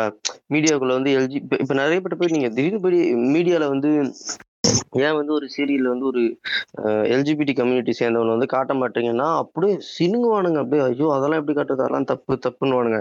ஆனா ம், நல்லா. ஞாபகம் வச்சுக்கோங்க. நான் இப்பவும் சொல்றேன். ஒரு சன் மியூசிக்கோ இசையருவியோ ஒரு நாளைக்கு எத்தனை பேர் எவ்வளவு நேரம் பார்ப்பாங்க? அந்த சேனல்ல எனக்கு தெரிஞ்சு ஒரு நாளைக்கே நாலஞ்சு வாட்டிக்கு மேல அந்த டூ தௌசண்ட் பிப்டீன் டைம்ல பிட்டுப்புரண்டி பாட்டு வந்து. ஓடும் பாட்டை சொல்றீங்க இப்ப டூ தௌசண்ட் டுவெண்ட்டில பாத்துக்கோங்க. ஏங்க எந்த ஒரு சீரியலுமே ஹஸ்பண்ட் அண்ட் ஒய்ஃப்க்கு நடுவு ரொமான்ஸ் இல்லாம ஃபர்ஸ்ட் நைட் இல்லாம இப்ப எந்த ஒரு சீரியலுமே இல்லைங்க. அப்ப. காதல் காதல் என்பது வந்து ஒரு ஆணுக்கும் பெண்ணுக்கும் தான் வரணும்னு இந்த இடத்துல இவங்க அசைன் பண்றாங்க பாருங்க. இல்ல இப்ப இப்ப நான் நான் அதான் சொல்றேன். இப்ப என்னோட கேள்வி என்னன்னா நீ வந்து ஒரு எல்ஜிபிடி கேரக்டர் வைக்கிறதுக்கு அதாவது நான் என்ன கேக்குறேன்னா அவனோட இதெல்லாம் காட்டவே தேவையில்ல. அப்படி ஒரு கேரக்டர் ஒருத்தன் இப்படி ஒரு ஒரு மூலையில நிக்கிற மாதிரி காட்டுற சொன்னாலே உனக்கு வந்து அவ்வளவு சினுங்குதுன்னா அப்ப இதே இதே மீடியால தானே அந்த மாதிரி பாட்டையும் இவனுங்க போடுறானுங்க. யோசிச்சு. பாருங்க. இதே- ஒண்ணு- இதே கேள்வியில தான் ம், இப்ப நான் அடுத்த செக்ஷனை வந்து ஆரம்பிக்கிறேன். இப்ப எப்படி வந்து செக்ஸ வந்துட்டு நீங்க போர்ட்ரேட் பண்ணணும்னு நினைக்கிறீங்க? இப்போ செக்ஸுங்கிற ஒரு விஷயத்த போர்ட்ரேட் பண்ணுங்கிறது வந்து பார்த்துக்கிட்டிங்கன்னா ஓகே கண்மணியை வந்துட்டு நம்ம ஒரு பெஸ்ட் மூவியாக எடுத்துக்கலாம். அதில் வந்துட்டு ரெண்டு பேர்த்துக்குமே they are okay for having sex அது ஹெல்த்தியாக அது நடத்தப்படுது வித் கன்சென்ட்டோட அவனுக்கு அவனுக்கு என்ன தேவை அப்படின்னு புரிஞ்சுக்கிறான். இவ்வளோ ஓகே அவ்வளோ ஓகேங்கிறப்போ அந்த இடத்துல போடும் அங்கே காட்டப்படுற விஷயமே வந்து பார்த்துக்கிட்டிங்கன்னா ஃபர்ஸ்ட் வந்துட்டு செக்ஸுங்கிற ஒரு விஷயத்துல அது ஆரம்பிக்கப்பட்டாலும் போக போக அதுக்குள்ள இருக்க ஒரு லவ்ங்கிற விஷயம் அதெல்லாம் வருது. நல்லாவே காட்டியிருப்பாங்க அதை. பட் எல்லா இடத்துலயும் அந்த மாதிரி காட்டப்படுதான்னு இல்லை. இதுல நல்ல ஒரு ஒரு ஒரு இது இருக்கும் அதுல. என்னன்னா தாராங்கிறவ வந்துட்டு அவளோட லைஃப் அவ ரொம்ப ஆம்பிச்சஸா பேஷனேட்டா இருப்பா. ஆதிங்கிறவனும் அதே மாதிரி இருப்பான். இவங்க ரெண்டு பேத்துக்கு ஒரு தேவை இருக்கு. அந்த தேவையில வந்துட்டு கண்டிப்பா இவன் அவனை ஃபோர்ஸ் பண்ணிருக்க மாட்டா தாரா வந்து ஆதியை ஃபோர்ஸ் பண்ணிருக்க மாட்டாங்க வித் ஆ. கன்சர்னோட ரெண்டு பேர்ட்டையும் ஓகே வாங்கிட்டு தான் அந்த ஓகே கன்வென்டில விஷயம் செக்ஸுங்கிற ஒரு விஷயமா எடுத்துட்டு போவாங்க. த்ரூ அவுட் விஷயத்துல வந்து எனக்கு நான் வந்துட்டு என்னன்னா காலேஜ் ஃபர்ஸ்ட் இயர் ஃபர்ஸ்ட் இயரோ செகண்ட் இயர் படிக்கிறப்ப அந்த படம் ரிலீஸ் ஆச்சு. எனக்கு. ஆரம்பத்துல எனக்கு வந்துட்டு அது என்னன்னா என்ன ஒரு என்டையர் சீன்ல ரெண்டு பேரும் க்ளோஸா மட்டுமே தான் நிப்பாங்க அந்த படத்துல. எனக்கு அது ஃபர்ஸ்ட். செகண்ட் இயர் படிக்கிறப்ப எனக்கு அது பெருசா ஏத்துக்க முடியல. என்னடா இப்படியாடா இருப்பாங்க அப்படின்னா போக போக ஒரு ஒரு ரிலேஷன்ஷிப்குள்ள நான் போகும்போது என் கேர்ள் ஃப்ரெண்ட் கூட நானுமே இருக்கிற விதம் நாங்க பேசிக்கிற விதத்தை இதெல்லாம் பார்க்கும்போது okay fine so this is ஏன் பிகாஸ் ஒரு தாராவால ஒரு ஆதிக்கும் ஆதிக்கும் தாராவுக்கும் ஒரு கம்ஃபர்டபிலிட்டி கொடுக்க முடிஞ்சிருக்கனால தான் அவங்களால ம். அவ்வளவு க்ளோஸா எப்பவுமே நின்று பேச முடியுதுங்கிறத என்னால ஃபீல் பண்ண முடிஞ்சுது ஸோ அந்த ம். இடத்துல அது வந்து அழகா காட்டியிருப்பாங்க அந்த ஒரு விஷயம் இன்னொன்னு வந்து என்னன்னா செக்ஸுங்கிற ஒரு விஷயத்த ஒரு ஒரு செக்ஸ் ரேப்பு இந்த மாதிரி விஷயத்த rape and sex and rape and making லவ்வை வந்துட்டு டிஃபரன்ஷியேட் பண்ணி காட்டியிருக்கே மாட்டாங்க இந்த இந்த எந்த ஒரு படமா இருந்தாலும் சரி ரேப். கல்ச்சரை வந்துட்டு என்னன்னா செலிப்ரேட் பண்றது இப்போ பிளாக் ஷிப்லலாம் வந்துட்டு ஆனந்த்ராஜா அவனை கூட்டிட்டு வந்து. இன்டர்வியூ பண்றானுங்க நீங்க அந்த ஃபேஸ். கட் வைப்பீங்கல்ல சிரி- ஒரு ஒரு ஒரு விக்டிம் நீ அங்க ஒரு பத்து விக்டிம் ரேப் விக்டிம் அந்த சீன் பாக்குறாங்கன்னா அதுக்கு அவங்களுக்கு எவ்வளவு பெரிய ட்ராமான உன்னால கால்குலேட் பண்ண முடியுமா. ஒரு ரேப் சீனை ஒரு ஒரு ஒரு நான் சிம்பிளா சொல்றாங்க ஒரு ரேப் சர்வைவர் ஒரு ஒரு ரயில்வே ஸ்டேஷன்ல நடக்குதுன்னா அந்த அந்த ரேப் நடந்துகிட்டு இருந்த நேரத்துல நாலஞ்சு ட்ரெயின் போறது அவங்க மைண்ட்ல ஏறிடுச்சு அப்படின்னா அது அவங்களுக்கு ஆ. ட்ரிகர் வார்னிங்க அடுத்து. அவங்க ட்ரெயின். சவுண்ட் கேட்டாலே அவங்களுக்கு அந்த ரேப் நடக்கும்போது அவங்களோட mind set body pressure blood pressure. அந்த லெவலுக்கு அது மாறும் இல்ல நானே? லைவ் ஒரு இது ஃப்ரெண்ட்ஸ்டே பாத்திருக்கேன் அது அது ரேப்னு கிடையாது. ஒரு சின்ன ஹராஸ்மெண்ட் அந்த ட்ரெயின்ல அதான். போக மாட்டாங்க. ம், அதேதான். இல்ல அது வந்து நீ அத வந்துட்டு ஒருத்தனை கூட்டிட்டு வந்து பண்ண ஒரு அஃபன்ற உட்கார வச்சு நீ கேலி பண்ணி பேசுற அடுத்தடுத்து சிரிக்கிற அது அவங்களுக்கு எவ்வளவு பெரிய ட்ரிக்கரா இருக்கும்னு நீ நினைக்கிற? அடிச்சு நீ உன்னோட உன்னோட உன்னோட வியூவர்ஸ் உன்னை சப்ஸ்கிரைப் பண்ணிருக்கவங்கல அட்லீஸ்ட் மூணு பேர் ரேப்ஸ் விக்டிம் சர்வைவரா இருக்க மாட்டாங்க. உனக்கு அது அந்த இடத்துல உனக்கு உனக்கு அந்த விஷயம் தேவைதானா? இல்ல எப்படி நீ காட்டியிருக்கணும்? அதுதான். அந்த. இடத்துல வந்துட்டு நீ ரெஸ்பான்சிபிலிட்டி இழந்துடுற. ஸோ அதுக்கடுத்து செக்ஸ் மேக்கிங் லவ் மேக்கிங்கிறது விஷயம் வந்து என்னன்னு பாத்தீங்கன்னா ஆல்மோஸ்ட் வந்து மேல் டாமினேட்டடா தான் இருக்கும். அதான் அதான் சொல்லுவாங்கல்ல ஒரு. வில்லன் ரேப் பண்ண போவான் ஹீரோ காப்பாத்திடுவான் அடுத்து இவன் இவனை ரேப் பண்ணுவான். ஏன்டா இப்பதானடா அவன் அதை தானே பண்றேன்னு வந்தான் அந்த கதையா போயிட்டு இருக்கும் ஒரு-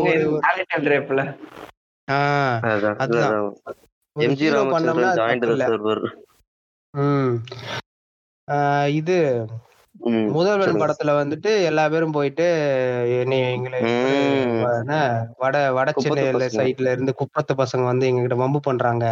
இவனே வந்துட்டு கன்சென்டே இல்லாம அவ தொ- தேன்மொழி குளிச்சிட்டு இருப்பா வீடியோ எடுத்துட்டு இருப்பான். ஏய் கிரைம்டா அது செக்ஷுவல் இல்ல ஹராஸ்மெண்ட் நீங்க அதான் அதான். இல்ல நீங்க ஒண்ணுமே இல்ல. நான் சிம்பிளா சொல்றேன். நம்ம நம்ம நம்ம வந்து கான்ஸ்டியூஷனலாவே பார்த்தா கூட இவனுங்க பண்ணது வெறும் ஈப்டிசிங் தான் ஓகேவா இவன் பண்ணது என்ன கிரைம் ஒரு பொண்ணு வந்து குளிக்கிறதே போட்டோ crime. எடுத்தான்றது. போட்டோ எடுத்து கன்சிடர் எடுக்காம வெளியே ரிலீஸ் பண்ணா சைபர் கிரைம் செக்ஷன் சிக்ஸ்டி ஃபோர்ல ஆமா. உள்ள போட வேண்டியது அதாவது போட்டோ போட்டோ எடுத்ததே முத பெரிய தப்பு. அது- அத காரணம் காட்டியே எனக்கு தெரிஞ்சு நான் நான் கேள்விப்பட்ட வரைக்கும் எனக்கு தெரிஞ்சு ஒரு மூணு வருஷத்துக்கு மேலேயே அவனை ஜெயில தூக்கி போடலாம். கண்டிப்பா போடலாம். மூணு வருஷத்துக்கு மேல தாராளமாக போடலாம். ஆமா. சங்கர் படத்துல இன்னொன்னு படம் இன்னும் இந்தியன் படத்துல இன்னொன்னு காட்டியிருப்பாங்க சேலைய பூரா உருவிடுவாங்க அந்த பிரிட்டிஷ் ரோல் காட்டும் போது அப்படியே மாசா. எல்லா பேரும் சேர்ந்து குதிப்பாங்க அந்த இடத்துல. என்னன்னா ஒரு உடல் தான் மாடசிட்டியை வந்துட்டு அவர் ப்ரோடைப் பண்றாரு. அதே விஷயம் வந்து எந்திரன்ல வரும். எந்திரன்ல அந்த. பொண்ணை. வந்துட்டு காப்பாத்திரும். சுத்தி இருக்க மீடியா பார்த்து. உடனே அவ ஓடுவா குதிச்சிருவாங்க. சங்கர் எப்படியான ஒரு ஒரு மிகப்பெரிய டைரக்டர் எப்படி ஒரு விஷயத்த கன்வே பண்றாருன்னு பாருங்க. ஒரு ஒரு ரஞ்சித் கன்வே பண்ண விதமும் சங்கர் கன்வே பண்ற. விதமும் எ- எந்த இடத்துல மாறுதுங்கிறதா இங்க ஒரு கேள்வி. எங்க வா மனு தர்மம் எழுதிருக்காங்க அதுபடி தானே நடந்துக்கணும். நீங்க மாதிரி நம்ம நம்ம அங்கெல்லாம் கூட போனோம் சங்கர் யாருன்னு நான் என் ஃப்ரெண்ட் ஒருத்தர் சொன்னல இங்கிலீஷ் படம் எல்லாம் பார்த்துட்டு அதெல்லாம் வெளிநாடு நம்ம நாடு மாதிரி இருக்க முடியுமா? அவன் தான் சங்கர் அவ்வளவுதான். என்னதான் ரோபோ லெவலுக்கு எடுத்தாலுமே அவன் மூளை வந்து இங்கதான் நிக்குது அவனுக்கு பாருங்க. இங்கதான் மாட்டேங்குது. நிக்குது. ஏங்க அந்த நூல் தடுக்குங்க. அந்த நூல் தாண்ட விடாது. அது அதான் இல்ல அவரை வச்சுட்டு அதெல்லாம் பேச முடியுமா? ஒரு ஒரு ரேப்புங்கிற விஷயம் அப்படிதான் போர்ட்ரேட் ஆகுது. அப்புறம் அவனே கல்யாணம் பண்ணி வச்சிடலாமா அப்படிங்கிற ஒரு கேள்வி. ரேப் விக்டிம் ரேப் ஃபேமிலியை காட்டுறவன் அவன்ற காட்டுறதுல. ஒரு செக்ஸுங்கிற விஷயத்தை இவங்க எப்படி காட்டணும் அப்படின்னா ஒரு ஒரு லவ் மேக்கிங்காவே காட்டலாம். வித் கன்சென்டோட ஜஸ்ட் அந்த கன்சென்ட்ங்கிற ஒரு விஷயத்த நீங்க கொண்டு வாங்க. அது ஒண்ணு போதுங்க. சிம்பிளாங்க ஒரு செக்ஸுவாலிட்டி எஜுகேஷனா அது செக்ஸுங்கிறது ஏ பி சிங்கிறது தான் ரொம்ப important awareness about the sexuality boundary ஒரு ரிலேஷன்ஷிப்குள்ள ஒருத்தன் வரான் அப்படின்னா அந்த பொண்ணுக்கும் பசங்களுக்கும் ஒரு பவுண்டரி இருக்கும். அதை நீ படத்துல காட்டு. கிஸ் ம். பண்றதுனா ஓகே இல்ல கிஸ் பண்றதுக்கு அவன் விருப்பப்படல அப்படின்னு பட்சத்தில் போஸ்ட் பண்ணி கிஸ் பண்ணி அப்படியே கிஸ் பண்ணிக்கிட்டே இருப்பாங்க. அப்புறம் அந்த பொண்ணும் சேர்ந்து அப்படியே ஹக் பண்ற மாதிரி காட்டி அப்ப இவனுக்கு வந்து ஃபீட் ஆயிருது. ஆஹ் அப்ப. வேணாம்னு சொன்னாலும் அப்படியே இறுக்கி ஒரு ஒரு நிமிஷம் தாக்கு பிடிச்சோம்னா ஒரு ஒரு நிமிஷம் தாக்கு பிடிச்சோம்னா ஒரு நிமிஷம் ரெண்டாவது செகண்ட்ல அந்த பொண்ணு ஹக் பண்ணிடுவா அப்படின்னு இவனுக்கு ஃபீட் ம். ஐயோ வந்துட்டு அஜித் என்னன்னா- அஜித் ஃபேன்ஸ் மன்னிச்சுக்கோங்க. வில்லன் படத்துல இதே சீன் வரும். என்னன்னா அந்த இவன் அவன் அதாவது இந்த இன்னொரு அஜித் வந்து இவன் இந்த அஜித்னு சொல்லி ஏமாத்தி போய் ரேப் பண்ண போவாங்க அவன் பேரை கிடைக்கணும்னு. அப்ப வந்து ரேப் பண்ணும்போது அஜித் என்ன சொல்லுவான்னா ஃபர்ஸ்ட் அப்படிதான் இருக்கும். ஒரு ஒரு நிமிஷம் கழிச்சு உனக்கு அது பிடிக்க ஆரம்பிச்சுன்னு பாருன்னு எப்போ ஒரு பொண்ணு ரேப் பண்ணும்போது இந்த டைலாக் சொல்லுவான். வில்லன் படம் போய் பாத்தீங்கன்னா பாருங்க அந்த சீன் இருக்கும். அது- அதெல்லாம் எவ்வளவு மோசமான ஒரு இது. ஆக்சுவலி இவனுக்கு இன்னுமே நினைச்சிட்டு இருக்கானுங்க. என்னன்னா வந்து ஒரு செகண்ட்லயாவது அவருக்கு அது பிடிக்க பிடிச்சிடும் அப்படின்ட்டு அதெல்லாம் ஆக்சுவலி கிடையவே கிடையாது. யோசிச்சு பாத்தீங்கன்னா நீ நீ சிகரெட் அடிச்சு சிகரெட் அடிச்சு முத்தம் கொடுத்தா நீங்க எவ்வளவு நேரம் அடிச்சாலும் பிடிக்காதுடா அப்படின்னு சொன்னா அவங்களுக்கு பிடிக்காது. ஆஹ் அதுதான். அது- இவனுங்களுக்கு அது புரியவே மாட்டேங்குது. இன்னுமே வந்து இத பத்தி பேசிட்டு இருக்கும் போதுதான் ஒரு டாபிக் நான். இடைமுறைக்கு பிடிக்கணும் ஒரு டாபிக். இந்த first night portrayal in Tamil cinema கல்யாணம். பண்ணா உடனே அன்னைக்கு நைட்டே வந்து வந்து முடிச்சிடணும். சரியா? அதுக்கப்புறம் வந்து தள்ளி வச்சிருவாங்க. சரியா? அதுக்கப்புறம் வந்து தள்ளி வச்சிருவாங்க. ஸோ இது இது வந்து ஆஹ், நான் இப்ப ரீசெண்டா நீங்க எல்லாருமே பார்த்திருப்பீங்க. ஒரு கன்ஃபெஷன் பேஜ்ல கூட வந்துருந்துச்சு. இந்த மாதிரி நான் வந்து எனக்கு இல்ல எனக்கு டயர்டா இருக்கு எனக்கு முடியல அப்படின்னு அந்த உமன் சொல்லும் போது அந்த பொண்ணு சொல்லும் போது அவ ஹஸ்பண்ட் என்ன சொல்றா? சரி ஒன்றும் பிரச்சனை இல்லை நீ வந்து ரெஸ்ட் எடு. நான் வெளியே போய் எங்க அம்மா கிட்ட இன்னொரு நல்ல நாள் பார்த்து போட சொல்றேன். அப்ப அந்த இடத்துல என்னன்னா எமோஷனலா அவன் பிளாக்மெயில் பண்றான். இப்ப வெளியே போய் அவன் வந்து இல்ல அவளுக்கு ஃபர்ஸ்ட் நைட்ல வந்து இன்ட்ரெஸ்ட். நீங்க இன்னொரு டைம் வந்து ஃபிக்ஸ் பண்ணுங்க அப்படின்னு சொன்னா யார தப்பா நினைப்பாங்க அந்த இடத்துல? எனக்கு என்- எனக்கு இது புரியவே இல்லை இவனுக்கு என்ன நல்ல டைம் பார்க்கணும். எனக்கு யோசிச்சு பாருங்க அதுக்கு என்ன நல்ல டைம் வேணும்?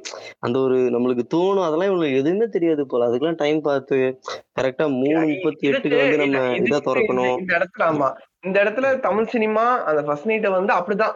கல்யாணம் பண்ணா அன்னைக்கு நைட்டு ஃபர்ஸ்ட் நைட் நடத்தியே ஆகணும். அன்னைக்கு நைட்டு முடிச்சே ஆகணும்னு சொல்ற அந்த போர்ட்ரேல நீங்க எப்படி பாக்குறீங்க? இந்த டாபிக் நான் பேசணும்னு நினைச்சேன் ஃபர்ஸ்ட் நான் அதை மறந்துட்டேன். ஆக்சுவலா நான் ஒரு ஸ்டோரி ஒன்னு எழுதிருப்பேன் அது என்ன நான் போஸ்ட் பண்ணல ஃபர்ஸ்ட் டைம். ஃபர்ஸ்ட் டைம் ஸ்டோரியோ ஃபர்ஸ்ட் நைட் ஸ்டோரி ஏதோ ஒன்னு எழுதிருப்பேன் அது. என்னன்னா அது அந்த பொண்ணு வந்து அப்படியே நடந்து போவா. அவங்க வீட்ல எல்லாமே அந்த சொம்புலாம் கொடுத்து விடுவாங்க. கதவு. திறந்துருவான். அந்த பொண்ணு வந்துட்டு அவன் காலில் விழுகிறோம். அந்த பையன் வந்துட்டு அதெல்லாம் வேண்டாம். I don't like these kind of things அப்படிங்கிற மாதிரி சொல்லுவான். ரெண்டு பேரும். பேசிடுவாங்க அப்புறம் வந்துட்டு ரெண்டு பேருமே டயர்டா இருப்பாங்க. தூங்கலாமான்னு கேட்டு தூங்கிடுவாங்க அப்படிதான் முடியும். இந்த பொண்ணு. கீழ இருந்து மேல நடந்து போற வரைய அவ என்னெல்லாம் யோசிச்சிருப்பான்னு அந்த ஸ்டோரி ஃபுல்லா போகும். ஆக்சுவலி மேக்சிமம் வந்துட்டு ஃபர்ஸ்ட் நைட்டுங்கிறது எல்லாராலையும் அன்னைக்கு நைட்டு ரொம்ப ஹெல்த்தியா பண்ண முடியுமானா முடியாது. ஏன்னா காலையில இருக்கும். இருந்தே அவங்க வந்து டயர்டா தான் இருப்பாங்க. முத நாள்ல. இருந்தே அப்படியே ஹரிபரி. போட்டோகிராஃபிக்கு நின்று நின்று கால் வலிக்கும். உங்க இது. பண்றா அது பண்றான்னு சொல்லி அத கச கசன்னு இருக்கு அப்படி ஒரு ஒரு இப்படி கச கசன்னு அந்த கழட்டி போட்டு அப்பான்னு அந்த ஹப்பா ஃபீலோட இருப்பாங்க. அப்படிதான் அதான். இருக்கும். இவங்க என்னன்னா அப்படி ஃப்ரெஷ்ஷா காட்டுறது. படத்துல. ஃப்ரெஷ்ஷா காட்டவன இந்த கல்யாணம் ஆயிட்டு அந்த வடிவேல் சொன்ன மாதிரி என்ன இப்படி பாயிர இந்த கதைக்க. பாயிரம் பாயணும்னே நினைப்பான். ஐயோ பாய முடியலன்னா அவ தப்பா நினைச்சுப்பாளோ? அப்படிங்கிற மாதிரி இருப்பான். ஃபர்ஸ்ட் நைட்டுக்கு இது டைமும் தேவையில்ல ஒரு மண்ணாங்கடியும் தேவையில்ல. இப்ப வேணா என்- என்னால முடிஞ்சாலும் நான் உங்களுக்கு ஒரு டிப்ஸ் கொடுக்குறேன். அந்த good time to have a செக்ஸ்ங்கிறது is kind of ஒரு ஃபோர் டேஸ்னு சொல்லுவாங்க. அது வந்து ஃபெர்டைல் விண்டோ. ஃபீமேலோட மென்சுரேஷன் சைக்கிளை வச்சு இதை தாராளமா கண்டுபிடிக்கலாம். Whomever is want to get சீக்கிரமா பிரெக்னென்ட் ஆகணும்னு நினைக்கிறவங்க ஆக்சுவலா டாக்டர்ஸ்ட்ட போனாலும் அவங்க இந்த தான் வந்து கால்குலேட் பண்ணிட்டு உங்ககிட்ட வந்துட்டு ஆயிரம் ரூபாய் ஆயிரத்தி ஐநூறு ரூபாய் புடுங்குவாங்க. Simple. First day of the bleeding தான் வந்துட்டு first day of the cycle அந்த முத நாள் உங்களுக்கு ப்ளீடிங் வருது அப்படின்னா அதுல இருந்து பிளஸ் ஃபோர்டீன் போட்டுக்கோங்க. ஃபோர்டீன்த் டே அதுக்கு முன்னாடி ரெண்டு நாள் அதுக்கு பின்னாடி ரெண்டு நாள் ஃபார் எக்ஸாம்பிள் ஜனவரி ஒன்னாம் தேதி உங்களுக்கு ஃபர்ஸ்ட் ப்ளீடிங் வருதுன்னா ஜனவரி. பதினாலாம் தேதிக்கு முத ரெண்டு அதாவது பதி பன்னெண்டு பதிமூணு பதினாலு பதினஞ்சு பதினாறு இந்த அஞ்சு. நாள்ல கண்டினியூஸா டெய்லி நீங்க வந்துட்டு மேட்ரு பண்றீங்க ஒரு கம்ப்ளீட் செக்ஸ் வச்சுக்கிறீங்க அப்படின்னா ஷோரா பிரெக்னென்ட் ஆகலாம் அப்பதான். வந்து பாத்துக்கிட்டீங்கன்னா ஓவம் வந்து. வெளியே வந்து ஃபெலோப்பியன் டியூப்ல ஸ்போம்காக வெயிட் பண்ணிட்டு இருக்கும் ஒரு. இருபத்தி நாலு மணி நேரம் வெயிட் பண்ணும் இந்த நாலு நாள்ல ஏதாவது ஒரு இருபத்தி நாலு மணி நேரத்துல உங்க ஸ்போம் போயிட்டு அந்த ஓவமை மீட் பண்ணிருச்சு அப்படின்னா ஹாப்பி பிரெக்னென்ட் தான். ஸோ இதை தான். இவனுங்க என்ன பண்ணுவானுங்க அப்படின்னா ஃபர்ஸ்ட் நைட் டைம்னு சொல்லிட்டு கால்குலேட் பண்ணி சொல்லுவானுங்க. இங்க பாருங்க இதெல்லாம் இதை நீங்க சொல்லி விட்டுட்டீங்க செத்தீங்க இதுக்கப்புறம். இவன் என்ன தெரியுமா சொல்ல ஆரம்பிச்சிருவாங்க? இததான் அன்னைக்கே காலத்துல கண்டுபிடிச்சு அவங்க அதுக்கான டேட் எல்லாம் குறிச்சு சொன்னாங்கன்னு சொல்ல இல்ல இல்ல. ஆரம்பிச்சிருவாங்க. நீங்க நீங்க சொன்னாலும் சொல்லனாலும் மனு தர்மத்துல ரெண்டாவது அத்தியாயத்துல இது இருக்கு. பெண்களுடைய ரூத்து காலம் பதினான்கு அதுல மிச்சத்தெல்லாம் கழிச்சா முதல் நாலு நாள் இருக்கலாம் அப்படின்னு சொல்லிட்டு மனு தர்மத்துல. ரெண்டாவது அத்தியாயத்துல போட்டிருக்காங்க. இன்னொன்னு ரெண்டாவது விஷயம் என்னன்னா மனு தர்மத்துல ஒரு ஆணும் பெண்ணும் கூடும் பொழுது அந்த பெண்ணுடைய யோனியில தேவதைகள் இருப்பாங்க. அந்த தேவதை ஒரு ஆண் கூடும் பொழுது அந்த இடத்துல மந்திரங்கள் சொன்னா அந்த தேவதைகள் சந்தோஷமானா அந்த இடத்துல அந்த தம்பதிக்கு வந்து ஆண் குழந்தையும் அந்த தேவதை சந்தோஷப்படலைன்னா பெண் குழந்தையும் பிறக்கணும். இன்னொரு ஓலும் போட்டிருப்பாங்க. இந்த மாதிரி பல இது மனு. கிடையாதுங்க. அதாவது இந்த ஆன்மீகம் சொல்லணும் இது ஆன்மீக அரசியலா ஏதோ ஒரு கண்ணதாசன் ஏதோ ஒரு புக் எழுதியிருப்பாருன்னு நினைக்கிறேன். அந்த புக்ல எல்லாம் ஏதோ ஒண்ணு போட்டிருக்கோம். என்னன்னா ஆக்சுவலா இப்ப நீங்க இப்ப எப்படி உங்களுக்கு இடது பக்கம் இடது பக்கம் மூக்குல ஹோல்ல உங்களுக்கு வந்துட்டு ஏர் வந்துட்டு இருந்துச்சுன்னா ஒரு ஒன்றரை மணி நேரம் கழிச்சு வலது பக்கம் இருக்க ஹோல்ல ஏர் வரும். இப்படி ஆல்டர்னேட்டிவா தான் வரும். சோ இதை வந்து அவர். என்ன சொல்லியிருப்பாருன்னா கரெக்டா அந்த இன்டர்கோர்ஸ் நடக்கிற நேரத்துல ரெண்டு பேத்துக்குமே லெஃப்ட் சைடு வந்துட்டு இருக்கு அப்படின்னா பையனும் மாத்தி எது கரெக்ட்னு தெரியல எனக்கு ஞாபகம் இருக்கிற அளவு சொல்றேன் தப்பா இருந்தா மன்னிச்சுக்கோங்க. ரைட் சைடு வருது. அப்படின்னா பொண்ணு இப்படி மாறி வந்துச்சுன்னா டிரான்ஸ்ஜெண்டர் அப்படின்னு தான் அந்த புக்ல போட்டிருக்கு. அது உண்மையா பொய்யான்னு எனக்கு தெரியல. இல்ல இல்ல. அவங்களுக்கு சளி பிடிச்சு மூக்கு அடைச்சிருந்தா என்ன பண்ணுவாங்க? இது என்ன பட்டு லாஜிக்கா. பிறக்காது ப்ரோ அதுதான். இல்ல இதுல மனு என்ன- போட்டிருக்காங்கன்னா அதாவது என்னன்னா இப்ப ஒரு உண்மையிலே மனதர்மமான புக் வச்சு சொல்றீங்களா? இல்ல நீங்களா சொல்றீங்களா? இல்ல இல்ல மனு தர்மம் இல்ல, நான் நீங்க வேணா பாட்காஸ்ட் கேட்டு பாருங்க. நான் ஒரு மனு தர்மத்துல ஒன்பது அத்தியாயம் எழுநூறு பேஜ் படிச்சு ஓகே ஓகே ஓகே வா சரி அதுல இந்த ஒரு விஷயம் போட்டிருக்கு மேம் அது உண்மையா? அதாவது ஒரு ஒரு ஏஜ் அட்டன் பண்ண ஒரு பொண்ணை வந்துட்டு கல்யாணம் பண்ணி கொடுக்காம பண்ணி வச்சு கொடுக்குறாங்க என்னன்னா, ஒவ்வொரு. தடவையும் வர அந்த மாதவிடாய் ஆமா, ரத்தத்தை. குடிக்கணுமா ஆமா. எட்டாவது அத்தியாயத்துல ஒன்பதாவது அத்தியாயத்துல அது இருக்கும். ஆமா. ஆமா. இதுல என்னன்னா ஒரு நமக்கு இப்ப சயின்ஸ் என்னன்னா ஒரு ஓவரி அண்ட் ஒன் ஸ்பெர்ம் தான் வந்து மீட் பண்ணி ஒரு குழந்தை உருவாகும். அதுக்குள்ள நடக்கிற அந்த குரோமோசோம்ஸோட டிரான்ஸ் டிரான்சாக்ஷன்ல தான் ஆணோ பெண்ணோ இல்ல டிரான்ஸ்ஜெண்டரோ ஏதோ ஒண்ணு உருவாகும். அதுதான் இப்ப நம்ம படிச்சது. பட் ஆனா அவங்க என்ன சொல்லுவாங்கன்னா நிறைய ஸ்பெர்ம் வந்து ஓவரியை மீட் பண்ணா ஆண் குழந்தையும் நிறைய ஓவரி ஸ்பெர்ம் மீட் பண்ணா பெண் குழந்தையும் அப்படின்னு சொல்லிட்டு பைத்தியக்காரத்தனமா நிறைய போட்டிருப்பாங்க. நல்லா கிடையாது. நல்லா ஜாலியா இருக்கும். ஃபேண்டசி நிறைய ஃபேண்டசி ஸ்டோரிஸா இருக்கும். சொன்னா நம்ப மாட்டீங்க இவ இவருக்கு நெட் எல்லாம் கம்மி ஆயிடுச்சுன்னா அதை எடுத்து தான் படிப்பாரு இவரு. ஓ பரவாயில்லையே. ப்ரோ செமையா இருக்கும். நீங்க வேற நம்ம நம்ம இது வேற மாதிரி ஆயிடும். நம்ம நம்ம கான்செப்ட்ல வருவாங்க. ஓகே அதுதான். ஃபர்ஸ்ட் அட்ரோசிட்டி ஆமா. need Savita Bhabhi when we have மனு தர்மம் வாட் இஸ். அதே நான் அதே நான் அப்படி போடு. அதான். ஆமா ஃபர்ஸ்ட் வந்துட்டு இது ஒண்ணு. அது ஒரு ஆக்சுவலா அப்பதான் ஃபர்ஸ்டா நட அந்த நீங்க சொன்ன கன்ஃபெஷன்ஸ்னா பாத்தீங்கன்னா நேரம் பார்த்து பண்ணணும்னு அவசியம் இல்லை. எப்ப வேணா எது வேணா பண்ணிக்கலாம். வேற அது- அதை வந்து புரிஞ்சுக்க மாட்டானுங்க. பிளாக்மெயில் படத்துல அந்த ஒரு பிளாக்மெயில் அப்ப இப்ப என்னன்னா என்னைக்குமே வந்து இப்ப இப்ப இருக்கிற கரண்ட்ல வந்து பெண் வந்து எவ்வளவு தைரியமா இருந்தாலும் இந்த சொசைட்டின்னு ஒண்ணு இருக்கு பாத்தீங்களா? அது இட்ஸ் டெட்லி வெப்பன் இருக்கிறதுல. யார் என்ன பேசுவாங்கன்னு எல்லாத்துக்குமே பயம் இருக்கும். அப்ப அந்த ஸ்டேஜ்ல அந்த பொண்ணு வெளிய போயிட்டு இவன் இந்த பையன் வெளிய போயிட்டு அவளுக்கு இஷ்டம் இல்லையா அப்படின்னு சொல்லுச்சுன்னா நீங்க சொல்ற மாதிரி தான் ஃபர்ஸ்ட் இந்த இடத்துல அவ மட்டும் விக்டிம் ஆக மாட்டா அவ ஃபேமிலியே விக்டிம் ஆகும்.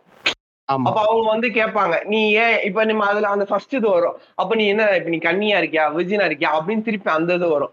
இந்த இது ஒரு. ஹோல் சர்க்கிள் திருப்பி ரிப்பீட் ஆகிறதுனாலதான் அந்த பொண்ணு தனக்கு விருப்பம் இல்லைனாலும் ஒரு ஒரு கன்சர்னே இல்லாம ஒரு மேரிட்டல் ரேப்புக்கு வந்து அலோவ் பண்ற மாதிரி போயிருச்சு அந்த நிலைமை ஆமா ம், அதான் ஆக்சுவலி இன்னொன்னு இந்த ஃபர்ஸ்ட் நைட்டா இருக்கட்டும் செக்ஸா இருக்கட்டும் அது வந்து பெட் பார்ட்டிசிபேஷன் சொல்லுவாங்க. அதுக்கு அந்த ஃபர்ஸ்ட் ஸ்டெப் யார் எடுக்கணும்னா ஒரு ஹஸ்பண்ட் தான். நான் முழுக்க முழுக்க ஆண்கள் மேலே எல்லா பொறுப்பையும் திணிக்கிற மாதிரி இருக்கும். அதுக்கான காரணம் என்னன்னா ஒரு பையன் தன்னோட செக்ஷுவல் டிசைரையும் தன்னோட போன் ப்ரிஃபரன்ஸையும் நான் Sunny Leone fan Mia Khalifa பார்த்து இப்படி நான் கையடிச்சேங்கிறதையும் எக்ஸ்பிரஸ் பண்றதுக்கான சேஃப் என்வாயன்மெண்ட் வந்து இங்க இருக்கு. ஆனா இங்க வந்து ஒரு ஒரு பொண்ணால சொல்ல முடியாது யோசிக்கவும் கூட அப்படி இருக்கும் பட்சத்தில் நமக்கு அந்த நமக்கு அந்த ரெஸ்பான்சிபிலிட்டி கொடுக்கப்பட்டிருக்குன்னு தான் நான் நினைக்கிறேன். ஒரு ஒரு ஃபர்ஸ்ட் நைட்ல நீங்க இருக்கீங்க அப்படின்னா ஒரு பொண்ணு அங்க எக்ஸ்பிரஸ் பண்ணுதுன்னா உன் மைண்டு உடனே ஆஹா வேற லெவல் எக்ஸ்பீரியன்ஸா இருப்பா போலயே. அது கிரேட் இந்தியன் அந்த மாதிரி இருக்கா? அதுவும் தவறு தான். மேபி படிச்சிருக்கலாம். இல்ல அவ ஆல்ரெடி எக்ஸ்ப ஒரு ஒரு ரிலேஷன்ஷிப்ல இருந்து அவ மேட்ரு பண்ணி தான் இப்ப எனக்கு உனக்கு என்ன பிரச்சனை? அவ வந்து எக்ஸ்பீரியன்ஸா பேசுற உனக்கு என்ன பிரச்சனை இருக்கு? அவங்க உங்களுக்குள்ள ஒரு கம்யூனிகேஷன் ஒரு ஒரு பொண்ணு கிட்ட பயப்படுறாங்களா? இது வந்து காட்டியிருக்கவே மாட்டாங்க. எந்த ஒரு ஃபர்ஸ்ட் நைட் சீன்லயும் இது இருக்காது. சொம்ப. கொடுப்பாங்க இவங்க ஒரு குடிக்க மீதி இவங்க குடிப்பாங்க. எல்லாத்தையும் குடிச்சிட்டீங்களான்னு கேட்பாங்க. அவர் ஓரமா வைப்பாங்க. அப்படியே கொஞ்ச நேரம் உட்கார்ந்தே இருப்பாங்க. அப்புறம் கேமரா மேல தூக்கிடுவாங்க. கிடுக்கிட்டுன்னு கேமரா ஆடிக்கிட்டே இருக்கும். இப்படிதான் இதுதான் காட்டிடும் என்ன நடந்துச்சு ஏதுன்னு அதுவும் தெரியும் எல்லாரும் நினைச்சிட்டு இருந்தா அவ்வளவுதான். லைட் ஆஃப் பண்ணாலே குழந்தை பிறக்கும் கதையா தான் இவங்க நினைச்சிட்டு இருந்தது எல்லாரும். அந்த கதையா தான் போயிட்டு இருக்கும் but actually there should be communication ஏன்னா நான் ஒரு ஹஸ்பண்ட் வந்துட்டு வாட் யூ திங்க் யூ கம்ஃபர்டபுளான்னு கேட்கணும். இல்லைங்கிறப்போ லெட் அன்னைக்கு தூங்குங்க. இல்ல அடுத்த நாள் என்ன கம்ஃபர்டபிலிட்டி ஃபர்ஸ்ட் பேசுங்க. அப்புறம் ஹேண்ட் கை பிடிச்சிக்கிட்டு ரெண்டு பேரும் பேச ஆரம்பிங்க. ஜஸ்ட் ஹக் கிஸ் இந்த மாதிரி கொஞ்சம் கொஞ்சம் ஸ்டெப்பா போகும் பட்சத்தில் ஒரு கம்ஃபர்டபிலிட்டி கிடைக்கும். ஆஹ் இப்போ வந்து நீங்க ஒரு ப்ரோ சொன்ன மாதிரி ஒரு ஒரு ஒரு வெஜைனாவும் ஒரு ஒரு உமனோட பாடி பார்ட்ஸும் ஒரு செக்ஸுங்கிற ஒரு விஷயத்துக்கு ஒரு கம்ப்ளீட்லி ஸ்ட்ரேஞ்சர் அதாவது அரேஞ்ச் மேரேஜ் நடந்ததுன்னா ஒரு கம்ப்ளீட்லி ஸ்ட்ரேஞ்சருக்கு அது ப்ரிப்பேர் ஆகணும் அப்படின்னா ரோல் பிளே அண்ட் கன்சர்ன் ரொம்ப இம்பார்ட்டன்ட் ஒரு ஒரு வெஜைனா வந்துட்டு தன்னோட ஒரிஜினல் ஷேப்ல இருந்து இரநூறு சதவீதம் அது வந்து விரிவடையும். அதனால அவ்வளோ கெப்பாசிட்டி இருக்கு. ஆனா அது எப்ப நடக்கும் அப்படின்னா ஒரு ஒரு சேஃபான ஒரு ஆண் கூட தான் இருக்கும். அண்ட் அவன் வந்து என்ன லவ் மேக்கிங்காக தான் இப்போ வந்துட்டு என் கூட செக்ஸ் வச்சுக்க போறாங்கிறப்போ அதோட லூப்ரிகேஷன் அதிகமாகும். ஹாப்பியா அந்த அந்த பீனஸ்ங்கிற ஒரு விஷயத்தை அது வந்து தாங்கும். இல்லாத பட்சத்தில் அந்த இடத்துல நடக்கிறது ஒரு ரேப் தான். ஏங்க இங்க எல்லா பேருமே ரேபிஸ்ட்டுங்க. பாதி பேர் கல்யாணம் பண்ணி பொண்டாட்டி கூட இருக்கான் பாதி பேர் ஜெயில இருக்கான் அவ்வளவுதான். கன்னித்திரை வெர்ஜினிட்டி அப்படிங்கிற ஒரு விஷயம். இப்போ பெரியாரா இருக்கட்டும் பாரதியார் இருக்கட்டும் அவங்க முழுக்க முழுக்க சொன்னது என்னன்னா ஆஹ் கற்பு நிலை என்று சொன்னால் அதை ரெண்டு பேத்துக்கு வையின்னு தான் சொல்றாரு.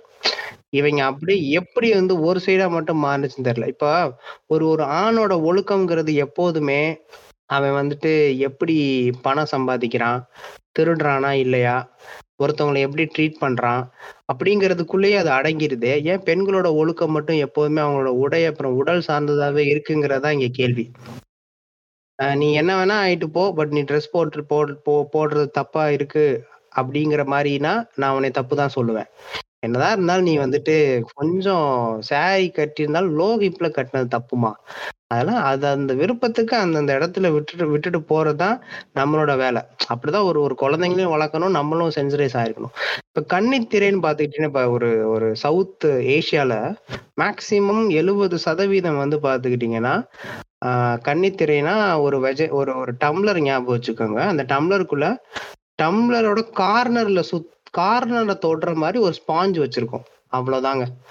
ஒரு ஒரு ஒரு எலாங்குலேட்டட் எலாஸ்டிக்கா ஒரு ஒரு மஸ்குலர் திங் தான் அந்த வெர்ஜினி அந்த ஹை ஹைமன்ங்கிறது அது வந்து பாத்துக்கிட்டீங்கன்னா தமிழ்ல கன்னித்திரைன்னு சொல்லுவாங்க. அது மேக்சிமம் தின்னாதான் இருக்கும். ரொம்ப தின்னாதான் இருக்கும். எப்படி வந்துட்டு இப்போ ஒரு ஒரு குட்டி ஒரு ஒரு பிளாஸ்டிக் கவர்ல நம்ம இப்படி கை வச்சு அழுத்துனா அது உடஞ்சிருதோ அந்த கணக்கா தான் அது இருக்குமே. நிறைய சவுத் இந்தியால மேக்சிமம் கன்னித்திரை இல்லாமயே பெண்கள் பிறப்பாங்க. இதுவும் ஒரு உண்மையான ஒரு விஷயம் தான் அது ஏன்னா அவங்களோட கிளைமேட்டிக் கண்டிஷனை தான் அவங்க காரணமா சொல்றாங்களே. சவுத் ஏஷியால மேக்சிமம் இது இருக்குது. பட் இந்த சவுத் ஏஷியால தான் வந்து பாத்துக்கிட்டீங்கன்னா இந்த மித்து டபும் இருக்குங்கிறது ரொம்ப கஷ்டமான ஒரு விஷயம். ஒன்று அவங்களுக்கு அவங்க ஒரு ஒரு ஒரு ஸ்பீட் ரன்னர் ஸ்போர்ட்ஸ் பர்சனாக இருக்காங்க. ஹார்ஸ் ரைடிங் பண்றாங்க. சைக்கிள் ஓட்டுறாங்க. இல்லை ஹையா ஹை வைப்ரேஷன் அவங்களுக்கு ஏற்படுது அப்படின்னா ஒரு பிளட் ஒரு யூரின் போகும்போதோ இல்லை பிளட் ஆகவோ மென்சுரேஷன் ஃப்ளூயிடு கூடயோ சேர்ந்து வர்றதுக்கான வாய்ப்புகள் நூறு சதவீதம் இருக்கு. இல்ல என்னோட ஒய்ஃப் வந்து எதுவுமே நீங்க சொன்ன எதுவுமே இல்லை. ஆனாலும் அவளுக்கு வந்து ப்ளீட் ஆகல அப்படின்னு பட்சத்தில் ஒன்று அவங்க ஹைமன் இல்லாம இருக்கலாம். இல்லைன்னா இப்ப இருக்கிற காலத்துல ஒரு ஒரு மேன் எவ்வளவு பிசிக்கல் ஆக்டிவா இருக்கணும் இந்த ஈக்குவலா எங் நமக்கு ஈக்குவலா அவங்க பஸ்ல வராங்க. நமக்கு ஈக்குவலா அவங்க பைக் ஓட்டுறாங்க. நமக்கு ஈக்குவலா அவங்க ரன்னிங்ல ஏறுறதுக்கும் இறங்குறதுக்கும் முடியுது. டிராஃபிக்ல நிக்கிறாங்க. எல்லாமே நடக்குது. இது இது எல்லாமே பாத்துக்கிட்டீங்க அந்த பெல்விக் அப்படிங்கிற அந்த இடத்துக்கு வந்துட்டு ப்ரெஷர் கொடுத்துட்டே தான் இருக்கு. ஏதோ ஒரு காரணத்துல அது உடஞ்சிருக்கும். இல்ல செக்ஸ் பண்ணி தான் உடஞ்சுது. முதல்ல அவங்க ஒரு ரிலேஷன்ஷிப்ல இருந்தாங்க. ஒரு ட்ரஸ்டட் ரிலேஷன்ஷிப் வித் கன்சர்னோட அந்த பொண்ணு வந்து அவங்க பாய் ஃப்ரெண்ட் கூட செக்ஸ் வச்சுக்கிட்டாங்க. அப்புறம் அவங்களுக்கு அந்த ரிலேஷன்ஷிப் டாக்ஸிக்கா இருந்திருக்கு. அவங்க பிரேக்கப் பண்ணிட்டு வெளில வந்துட்டாங்க. இல்ல அவங்களுக்கு வந்துட்டு ஒரு ரேப் நடந்திருக்கு. அதனால அந்த விஷயங்கள் போயிருக்கு அப்படின்னு பட்சத்தில் நம்ம அதை ஏத்துக்கிட்டு தான் ஆகணும். இல்லைங்க நான் வந்துட்டு ஒழுக்கமான ஒரு பையனா தான் இருந்தேன். எனக்கு ஒரு விர்ஜின் பொண்ணு தான் வேணும் அப்படின்னு கேட்ட அப்படின்னா ஒன்று உன்னால் அதை ஏற்றுக்க முடியலன்னா அதை பற்றின கம்யூனிகேஷனை உன் கேர்ள் உன்னோட ஒய்ஃப் கூட நீ ஏற்படுத்தாத. தேவையில்லாம கேள்வியும் கேட்டுவிட்டு அதுக்கு அவள் உண்மை சொல்லிட்டா அப்படின்னா உன் மனசை போட்டு உறுத்திக்கிட்டு அப்புறம் நீ அவளை வந்து வயலன்ஸ் பண்ணுறதுக்கு better don't start communication about that ம்.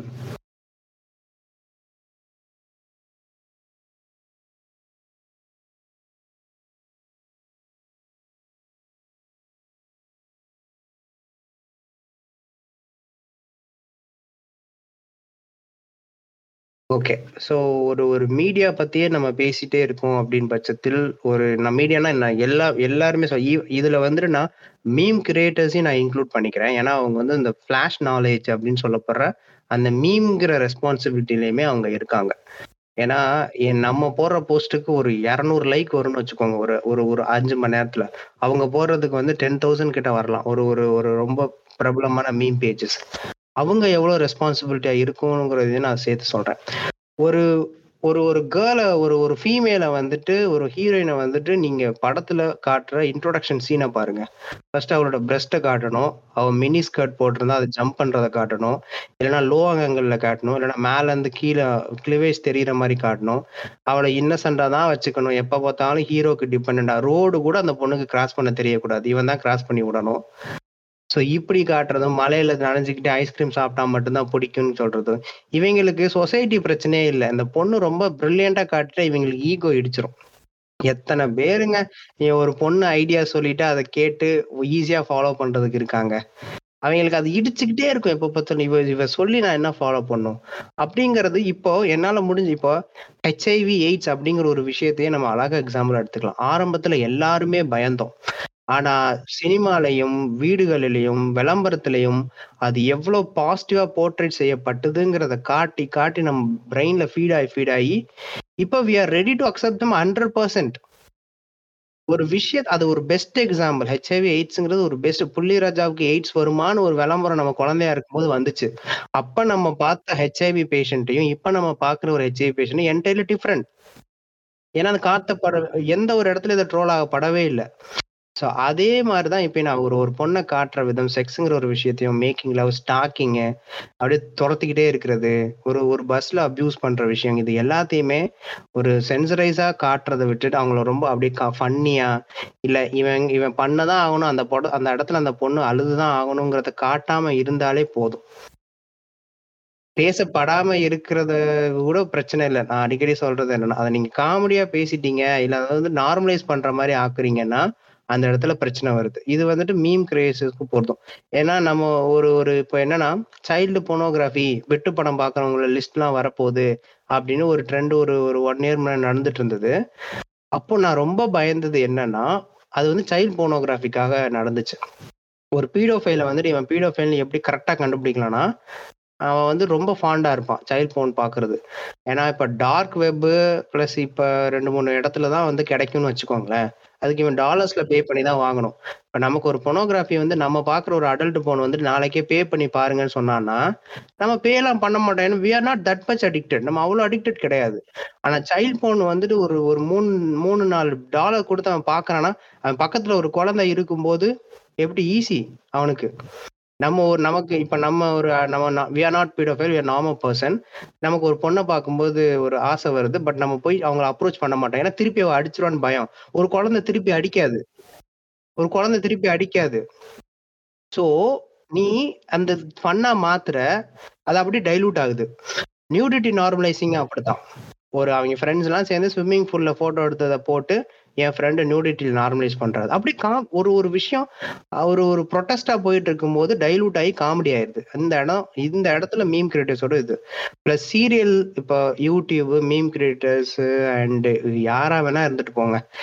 இது எல்லாமே ஒரு போனை எடுத்து இன்ஸ்டாகிராம்குள்ள போய் பாக்குற ஒரு விஷயம். We need to take lot of steps but டிவிங்கிறது ஹாலுக்குள்ள இருக்க ஒரு கல்பிரிட் ஸோ குழந்தைங்க கையில சேனல்ஸ் இருக்கு அப்படின்னா அவங்க பார்க்குற விஷயத்த தெளிவாக காட்டணும். டிவியில இப்போ இப்போ ரியாலிட்டி ஷோன்னு சொல்லிட்டு ரெண்டு பேரும் பலூனை கட்டிக்கிட்டு பின்னாடி பின்னாடியும் இடிச்சு இடிச்சு விளாடுறது ஒரு கேம் இது ஒரு கேமா அதில் நீ என்ன சொல்ல வர்ற?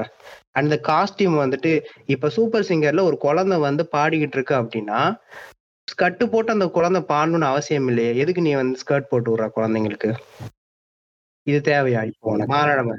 அதான் எல்லாருமேங்க எல்லாருமே அதாவது ஒரு ஒரு ஒரு வில்லேஜே சேர்ந்து ஒரு ஒரு விஷயத்த எடுத்துட்டு போற மாதிரி எல்லா பேருமே சென்சிடைஸா இருந்தாங்கன்னா பிரச்சனை நியூஸ் ரிப்போர்ட்டர்ஸ்ல இருந்து எல்லா பேருமே.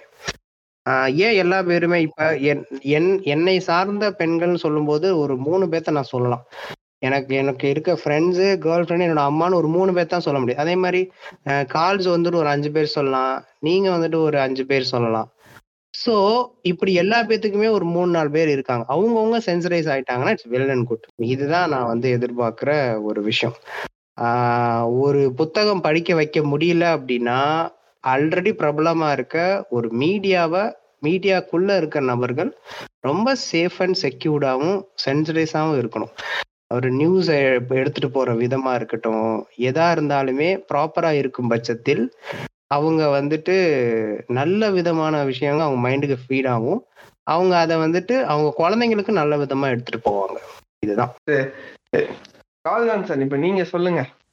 இப்ப நம்மளோட அந்த இவ்வளவு நேரம் நம்ம பார்த்தப்ப நீங்க ஃபைனலா எப்படி வந்து இந்த மீடியா வந்து இத ப்ரொஜெக்ட் பண்ணணும்னு நீங்க நினைக்கிறீங்க? புக்கெல்லாம் படிக்கிற நம்ம கிட்டே வந்து ஒரு மூணு மணி நேரம் நல்லா நம்மளுக்கு ஒரு பிடிச்ச ஜான்றான்னு வச்சுக்கோ நம்ம எதுவும் ஸ்பெசிஃபிக்காலாம் மென்ஷன் பண்ண சொல்லல நம்மளுக்கு பிடிச்ச ஜான்றால ஒரு மூணு மணி நேரம் படம் அப்புறம் ஒரு ஒரு மணி நேரம் புக்கு படினா நம்மளே வந்து எதை சூஸ் பண்ணுவோம்னா அந்த மூணு மணி நேரம் படத்தை தான் நம்ம சூஸ் பண்ணுவோம் ஓகேவா ஸோ அப்படி இருக்க அந்த மீடியா வந்து எல்லாரோட லைஃப்லயும் இதுவாயிடுச்சு அதுவும் இப்போ ரொம்ப மோசம். இப்பெல்லாம் தூங்கி எழுந்தோடனே போனு அது இதுன்னு நம்மளோட லைஃப்ல வந்து ஒரு முக்கால்வாசி டைம் வந்து போன் வந்து போனோ இல்ல மீடியாவோ அது வந்து ஆக்குபை பண்ணிடுச்சு.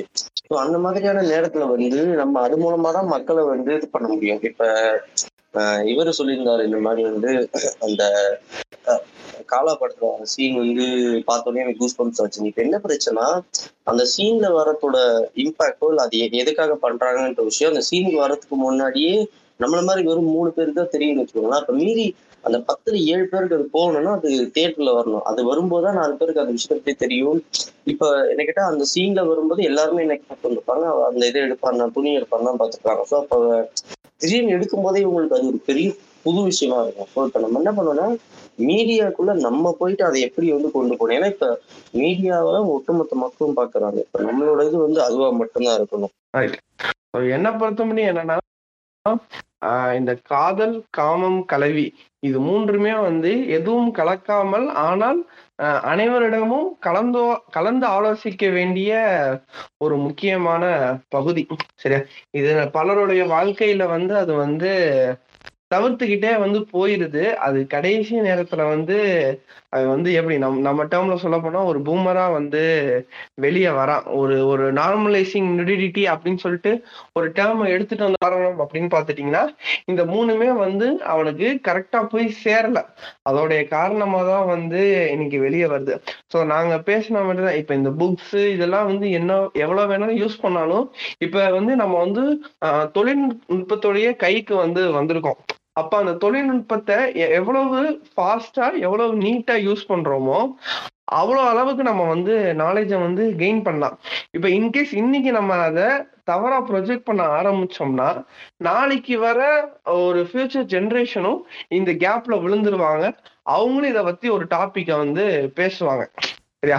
இன்னைக்கு நம்ம அந்த செக்ஸ் அப்படின்னு சொல்ற ஒரு விஷயத்தையே வந்து ஒரு டேபு ஆக்கி அதை ஒரு பேச முடியாத ஒரு நேரத்துல இருக்கும். நாளைக்கு வர ஜெனரேஷன் ஆச்சு மேரட்டல் ரேப்னா என்ன ரேப்னா என்ன எல்ஜிபிடினா என்ன ஹோமோசெக்சுவல்னா என்ன அப்படின்னு எல்லாம் தெரிஞ்சு தெளிவா இருக்க வேண்டிய மிகப்பெரிய பொறுப்பு மீம் பேஜஸ்ல இருந்து நியூஸ் சேனல்ல இருந்து சினிமாஸ்ல இருந்து வெள்ளித்திரை சின்னத்திரை எல்லார் கையிலயுமே இருக்கு. இவங்கெல்லாம் பொறுப்பா இன்னைக்கு அவங்களோட வேலையை பண்ணாதான் நாளைக்கு வந்து ஒரு நல்ல ஒரு சமூகமும் நல்ல ஒரு ஃபியூச்சரும் வந்து கிரியேட் ஆகும். நன்றி. எல்லாத்துக்கும் இந்த பாட்காஸ்ட்ல வந்து கலந்துக்கிட்டாரு தமிழ் நன்றி. அப்புறம் கால் ஜான்சன் நன்றி கால் ஜான்சன்